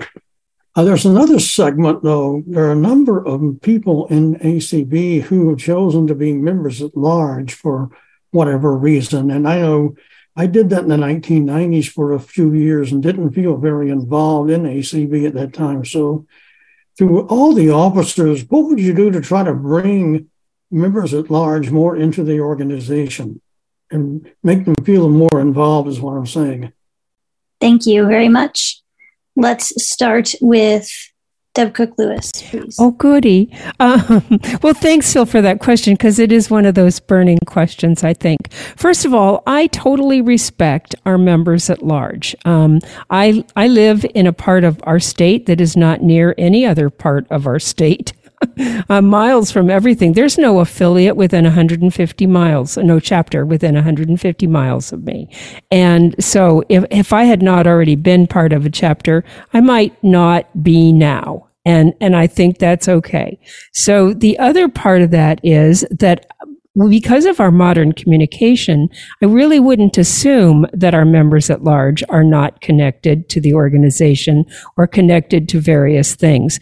But in, in the event that they are, and they certainly could be, um, I think that we um, need to do all we can to encourage them to become part of our affiliates. And it's really in some ways just like reaching out to people who aren't even part of the organization because, you know, they have to feel that being in that affiliate is more valuable than not being in it. So I appreciate that many of our affiliates, some state ones and many of the special interest affiliates offer programming in the community that in, entices and encourages our members at large to join. I think our convention is going to be a great opportunity where some of our members at large will be. And finally, um, we don't actually have as many members at large as people sometimes think we do. And at the upcoming board meeting, um, I know that Cindy will rep- be reporting on that, but it's not that large a group. And so I, um, but I applaud the fact that Time. they are members at large rather than not members at all. All right. Next, let's go to Michael Garrett. I think members at large are, are, are a very important part of our organization. Uh, we actually had a state president here in Texas who was a member at large. So the, the key to, to that is to get them involved, to give them something to do, tap into their expertise or their, their key talent get them involved in the organization, give them a responsibility, as someone said earlier, make them feel valued because they are valued. And in that way, uh, they will become an integral part of, of the organization. And so making them feel valued, giving them responsibility, they own a piece of the affiliate. They own a piece of the whole organization. All right, next, Denise Colley. I would have to agree with a lot of what Michael said, but I'd even go back further than that. I think the first thing we need to do is find out why they're members at large. What is it that makes them not want to join an affiliate or a, a state affiliate or special interest affiliate? And really take note of the information that we're given. And I don't think that should be done in a survey. Surveys are very impersonal.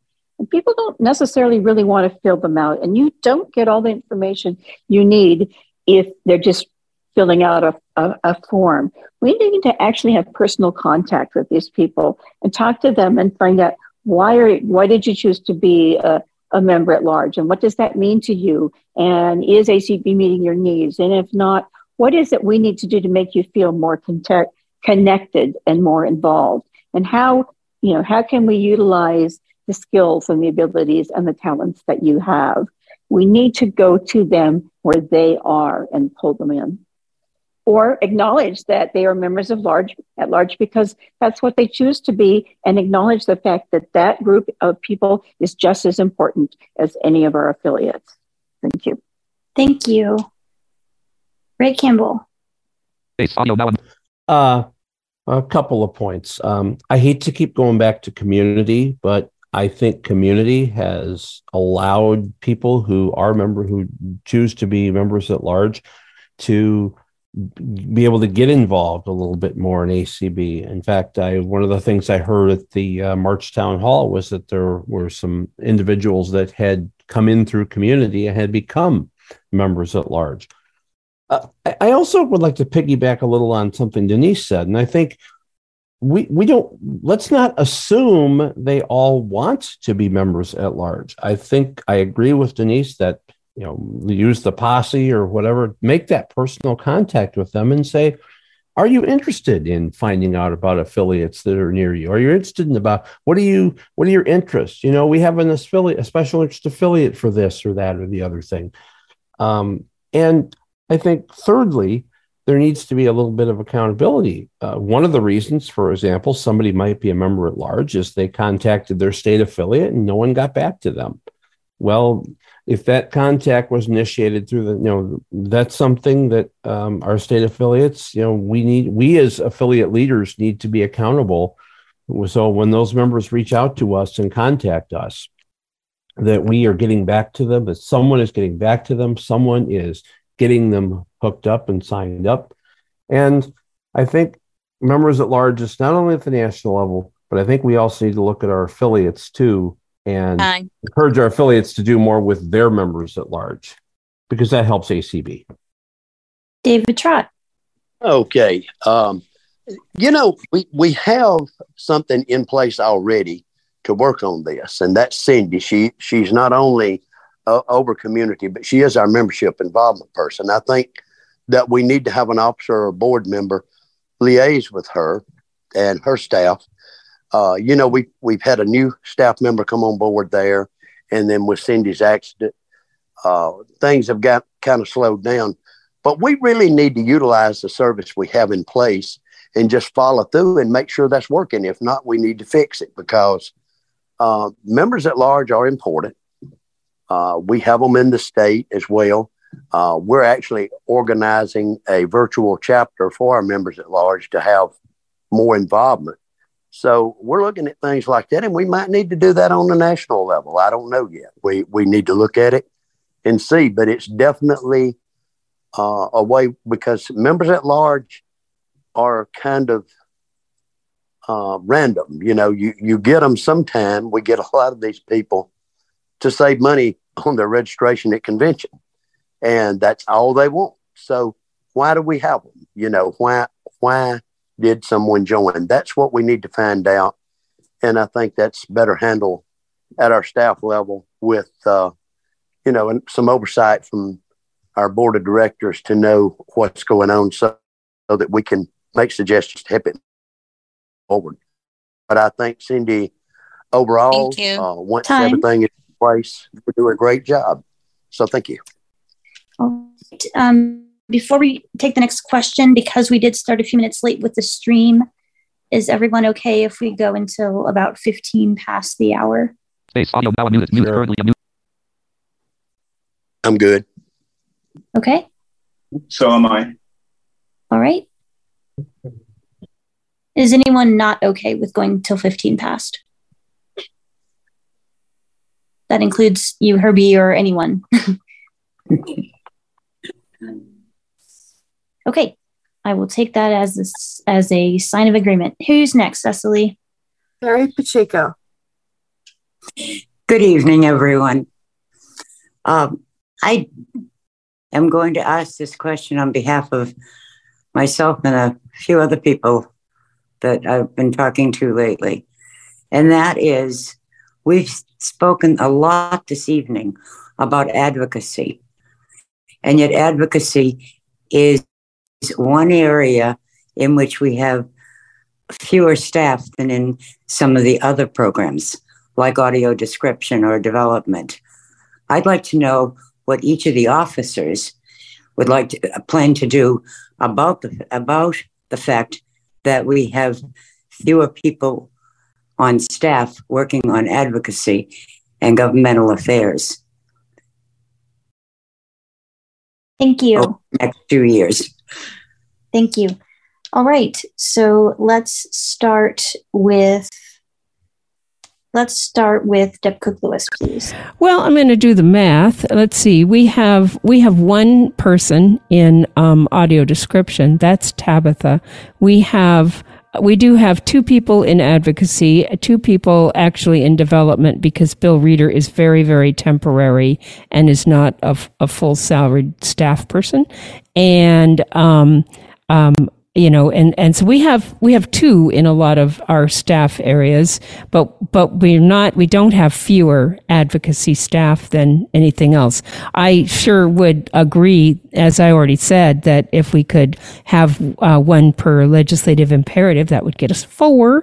Uh, the reason we have to have development people is that's how we organize uh, getting our funding. And so we, we need those people to pay for themselves. So the other part of this is it's it's partly that we have staff. It's also partly that we have our fabulous volunteer army and you know, I, as I've been starting to explore in all the committees and all of the work our organization does, there's some very heavy lifting going on in ADP, which, by the way, is mostly advocacy. Um, there is very heavy lifting going on in our regular advocacy committee and in many of our other uh, work areas um, as well.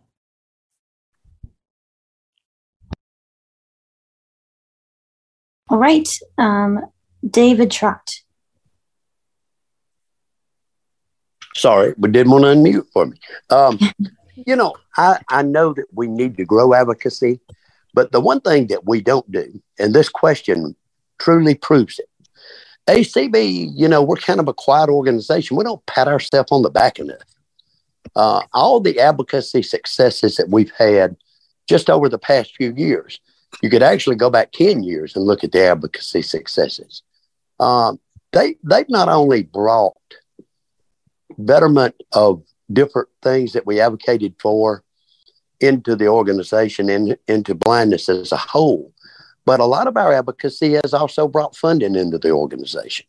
So we're, we're not we're not doing bad. We just don't talk about it. Uh, we need to talk about it more. Yes, if we could, I would I would jump up and down if we could have another advocacy staff person or two. Uh, but realistically, we're doing great with what we got. We just don't talk about it enough. Thank you, Ray Campbell. Well, I can't really add a lot to what's been said. Um, I do think that, um, uh, but I think what's what what I will add is that we we may have two people on staff uh, but as has been pointed out, we have uh, some strong advocacy committees. Uh, a lot of what we do is uh, centered around advocacy, even in other areas that aren't called advocacy, as was mentioned. Um, but we also partner with um, various organizations. Uh, the Washington Lawyers Committee, for example, we partner with other organizations to get boots on the ground to do um, do advocacy work.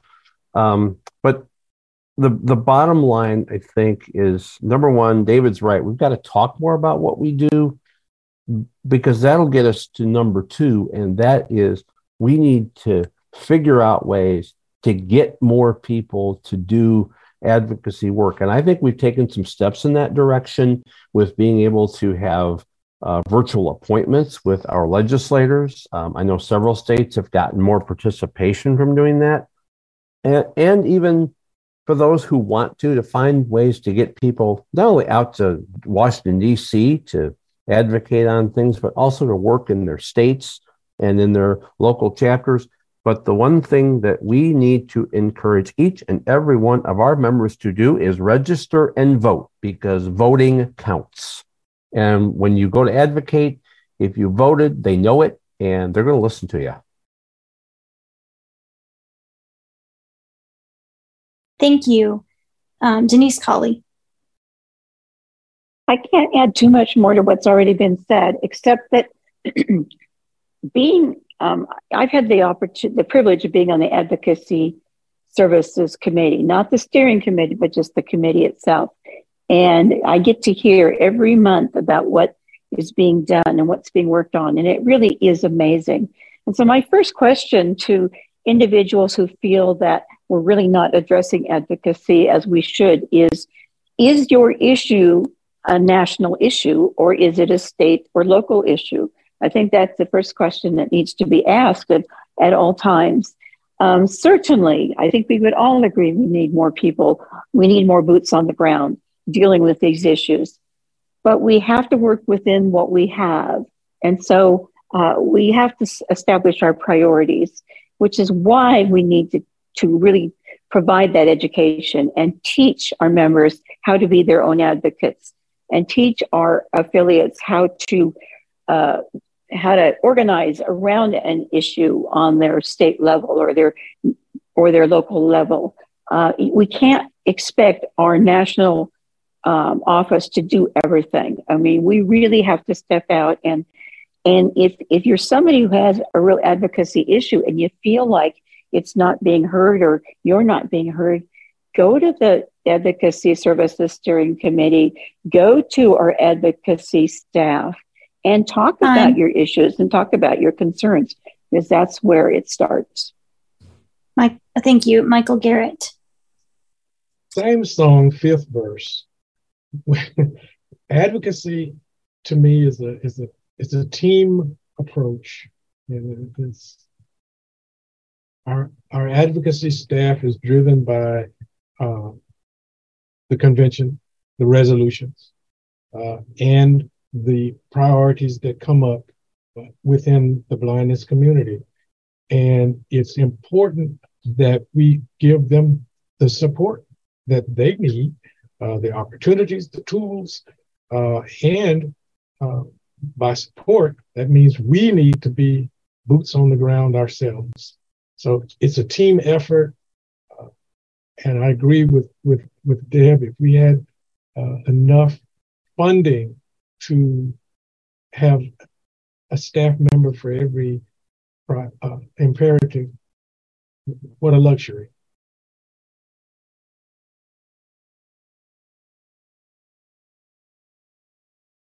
Thank you very much. Um, I want to, um, we did have some questions that actually came in the um, Q&A box so um, thank you, um, Cache, for letting me know that. Um, so I want to take one of those um, now. And this may be the last um, question of the evening, we'll see. But um, it says now that all ACB members have a chance to vote, regardless of whether or not they attend the convention, what is your opinion as candidates regarding the delegate votes from special interest and state affiliates. So let's start with Michael. Yeah, that's been a, uh, a, subject of much debate here recently. But by and large, I believe that the delegates need to be heard. I, I, I guess it's it's thought to be a double counting in, in some instances, but it is a way to make sure that everybody gets a chance to vote. No, you're not necessarily voting twice, but it makes sure that you are your your opinions are recognized, your voice is heard, and there may be a change coming down the pike, but that's something that we'll have to deal with as we go forward. I don't think the voting process is has been clearly defined yet. It's a work in progress. You know, we on the voting task force realize that, but where we stand now is is is proof that we can allow every member in ACB to vote. I'll leave it at that for now. All right. Thank you. Denise Colley. I would have nothing to add. okay. Ray Campbell. Um, I think that I think we need to continue to um, get more members to participate in the voting process. Of course, we can't force anyone to do that, but what we've seen over the last few years is there really has not been an increase in the amount of participation. So we need to probably continue. I think as I think that will change as more people become aware that they can actually vote. And I think this issue is a it's not as simple as well let's just get rid of the affiliate vote. First of all, in the constitution and bylaws there's a lot of stuff that has to be unwound that's tied around the affiliate vote. So I'd go back to what I said earlier and I think that a group of people needs to be formed, uh, whether it's voting task force, whether it is uh, another group. But I definitely think it has to be people who understand the history of ACB and who understand what it's going to take to get rid of the uh, to to get rid of the delegate vote. But I think it's going to be at least a couple of years before we see that kind of change come forward. And um, uh, ultimately, personally, I'd like to see it I'm, go away, but we'll see. Thank you. David Trott. Yes. Um, I think before we do anything, that the percentage of voters has to increase significantly. Uh, if you go back last year and you look at the elections, um, and we had more elections last year than we will this year. Um, you know, we don't have that much participation now. So this does give people an added way to at least increase, uh, you know, or, or not necessarily increase, but to make their, their feelings known. And, uh, you know, we're, we're still uh, being elected by a minority of our membership, which is not a good thing. Uh, I think that we need to find a way to interest more people in, in the voting process and learn as they come in from them what will make that process better for them. Thank you. Deb Cook Lewis.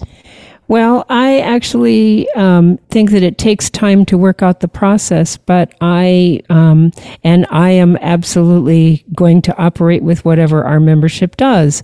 But I absolutely do not see any value in carrying forward um, the delegate vote.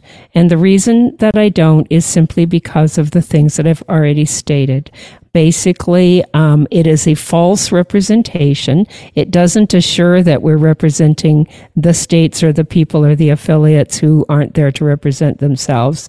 I absolutely agree we need a higher vote, but I can tell you the high, the vote is a lot higher than what it probably would be had we not made it possible for all members to vote.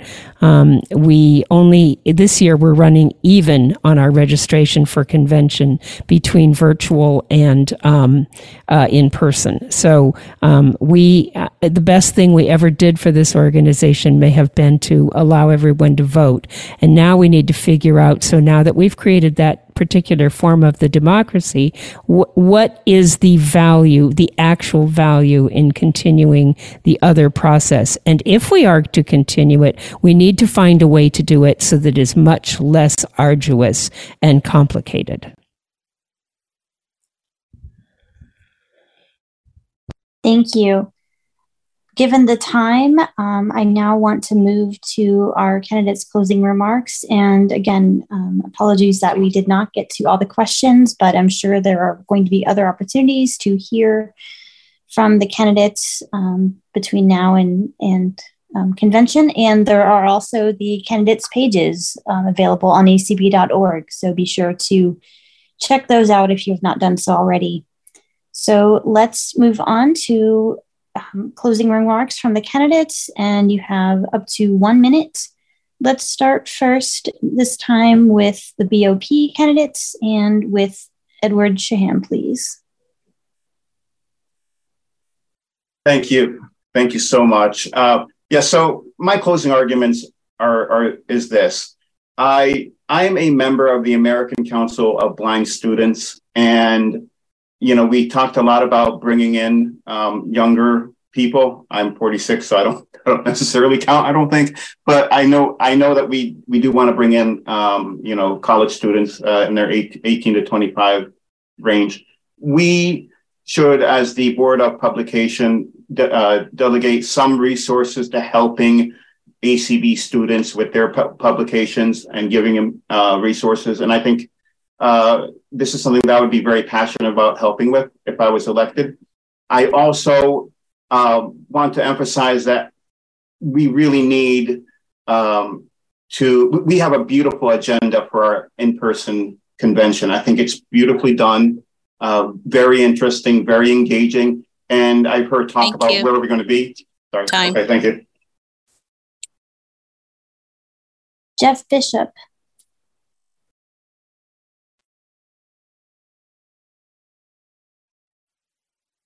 Jeff, are you able to unmute? Oh, I thought I was unmuted. There we There go. There you go. there you are. All right. Katie and Keshe, thank you so much for holding this uh, session tonight. It's been wonderful. And most importantly, thank you to all of you who are listening tonight. I've served this organization for, for quite a long time, and I ask for your vote to continue to serve on the Board of Publications. I think I bring significant value, especially in the area of ACB media, my history in understanding the the workings and inner workings of the board of publications since I've attended dozens and dozens of meetings over the past 10 years. And most importantly, I want to make sure that your voice is heard and that everyone is represented in all of our publications and all the work that we do within the ACB. So thank you for listening. Thank you for being here, and I would appreciate your vote. Thank you kindly. Good night. Thank you. Michael Garrett. I want to thank Katie and Keshe for uh, moderating and all of the people and the support streaming and hosting. And I want to thank you, the listeners of ACB. I want to continue to serve in this organization. I spend a lot of time working for the betterment of the organization and the people who, who comprise it, those of us who are blind and visually impaired. I want to continue to do that. And for that, I need your vote and your support. If you want to find out any more about me, my contact information is out there. Feel free to call me and let's talk or email me. Let's let's talk. If you want to get to know me better, I'm always available. Thank you for coming tonight. Thank you. Denise Colley. Well, as I said earlier, I really believe that how we communicate our members with our members is a crucial part in what keeps us a vital, healthy organization. And I want to be able to work, continue to work to ensure that those lines of communication are stronger and are more transparent. I want to serve another term as your ACB secretary because doing so has given me the privilege of being able to communicate and document the actions and work of the board of directors. And that I feel that I'm in a good position right now with my years of experience to keep ACB moving forward. And that is really my goal for the next two years is to help in whatever way I can to help us move forward in a positive direction. So I hope that um, I have your confidence and I, I hope that, and I want you to know that my door is always open for any input and any feedback. Thank you. Space audio. Ray Campbell. Thank you. And thank you to uh, Katie and Cachet and the Board of Publications for putting this event together and for everyone else involved. But most importantly, thank you to each and every one of you for attending tonight. I'm sure there are many, maybe better things you could have done with your Wednesday evening. I appreciate your vote to serve my third and final term as second vice president of ACB. ACB is a strong organization, well on our way to becoming the chief influence in visually impaired community. And with your help, I can continue to do take actions to help move the organization forward in positive directions and keep ACB strong and vibrant and all of that. But I need your help to do it. The greatest thing about ACB is each and every one of us as members. It's you who allow people like myself the privilege to serve. And I'd appreciate your vote. And thank you very much. Thank you. David Trott. Yes. Uh, Katie, first, I want to thank you for giving me the privilege of being with you on the Board of Publications uh, as an ex officio member for all these years. And Cache, thank you guys for being here tonight. It, it was great having y'all to host us once again. Uh, I'm a- asking you for your support again to stay with you. About 40 years ago, as a very young, very young man, uh, I, I gave my dedication and my life's work, other than making my living, I said, you know, you've got to give back. And I chose ACB, and I chose it for two things the work and the goals of ACB and the fellowship that it gave us to be together. And I really love the organization. Uh, I have a strong dedication to it. Fortunately, now I have the time to dedicate to it even more. So, again, I ask for your support and thank you for having me all these years.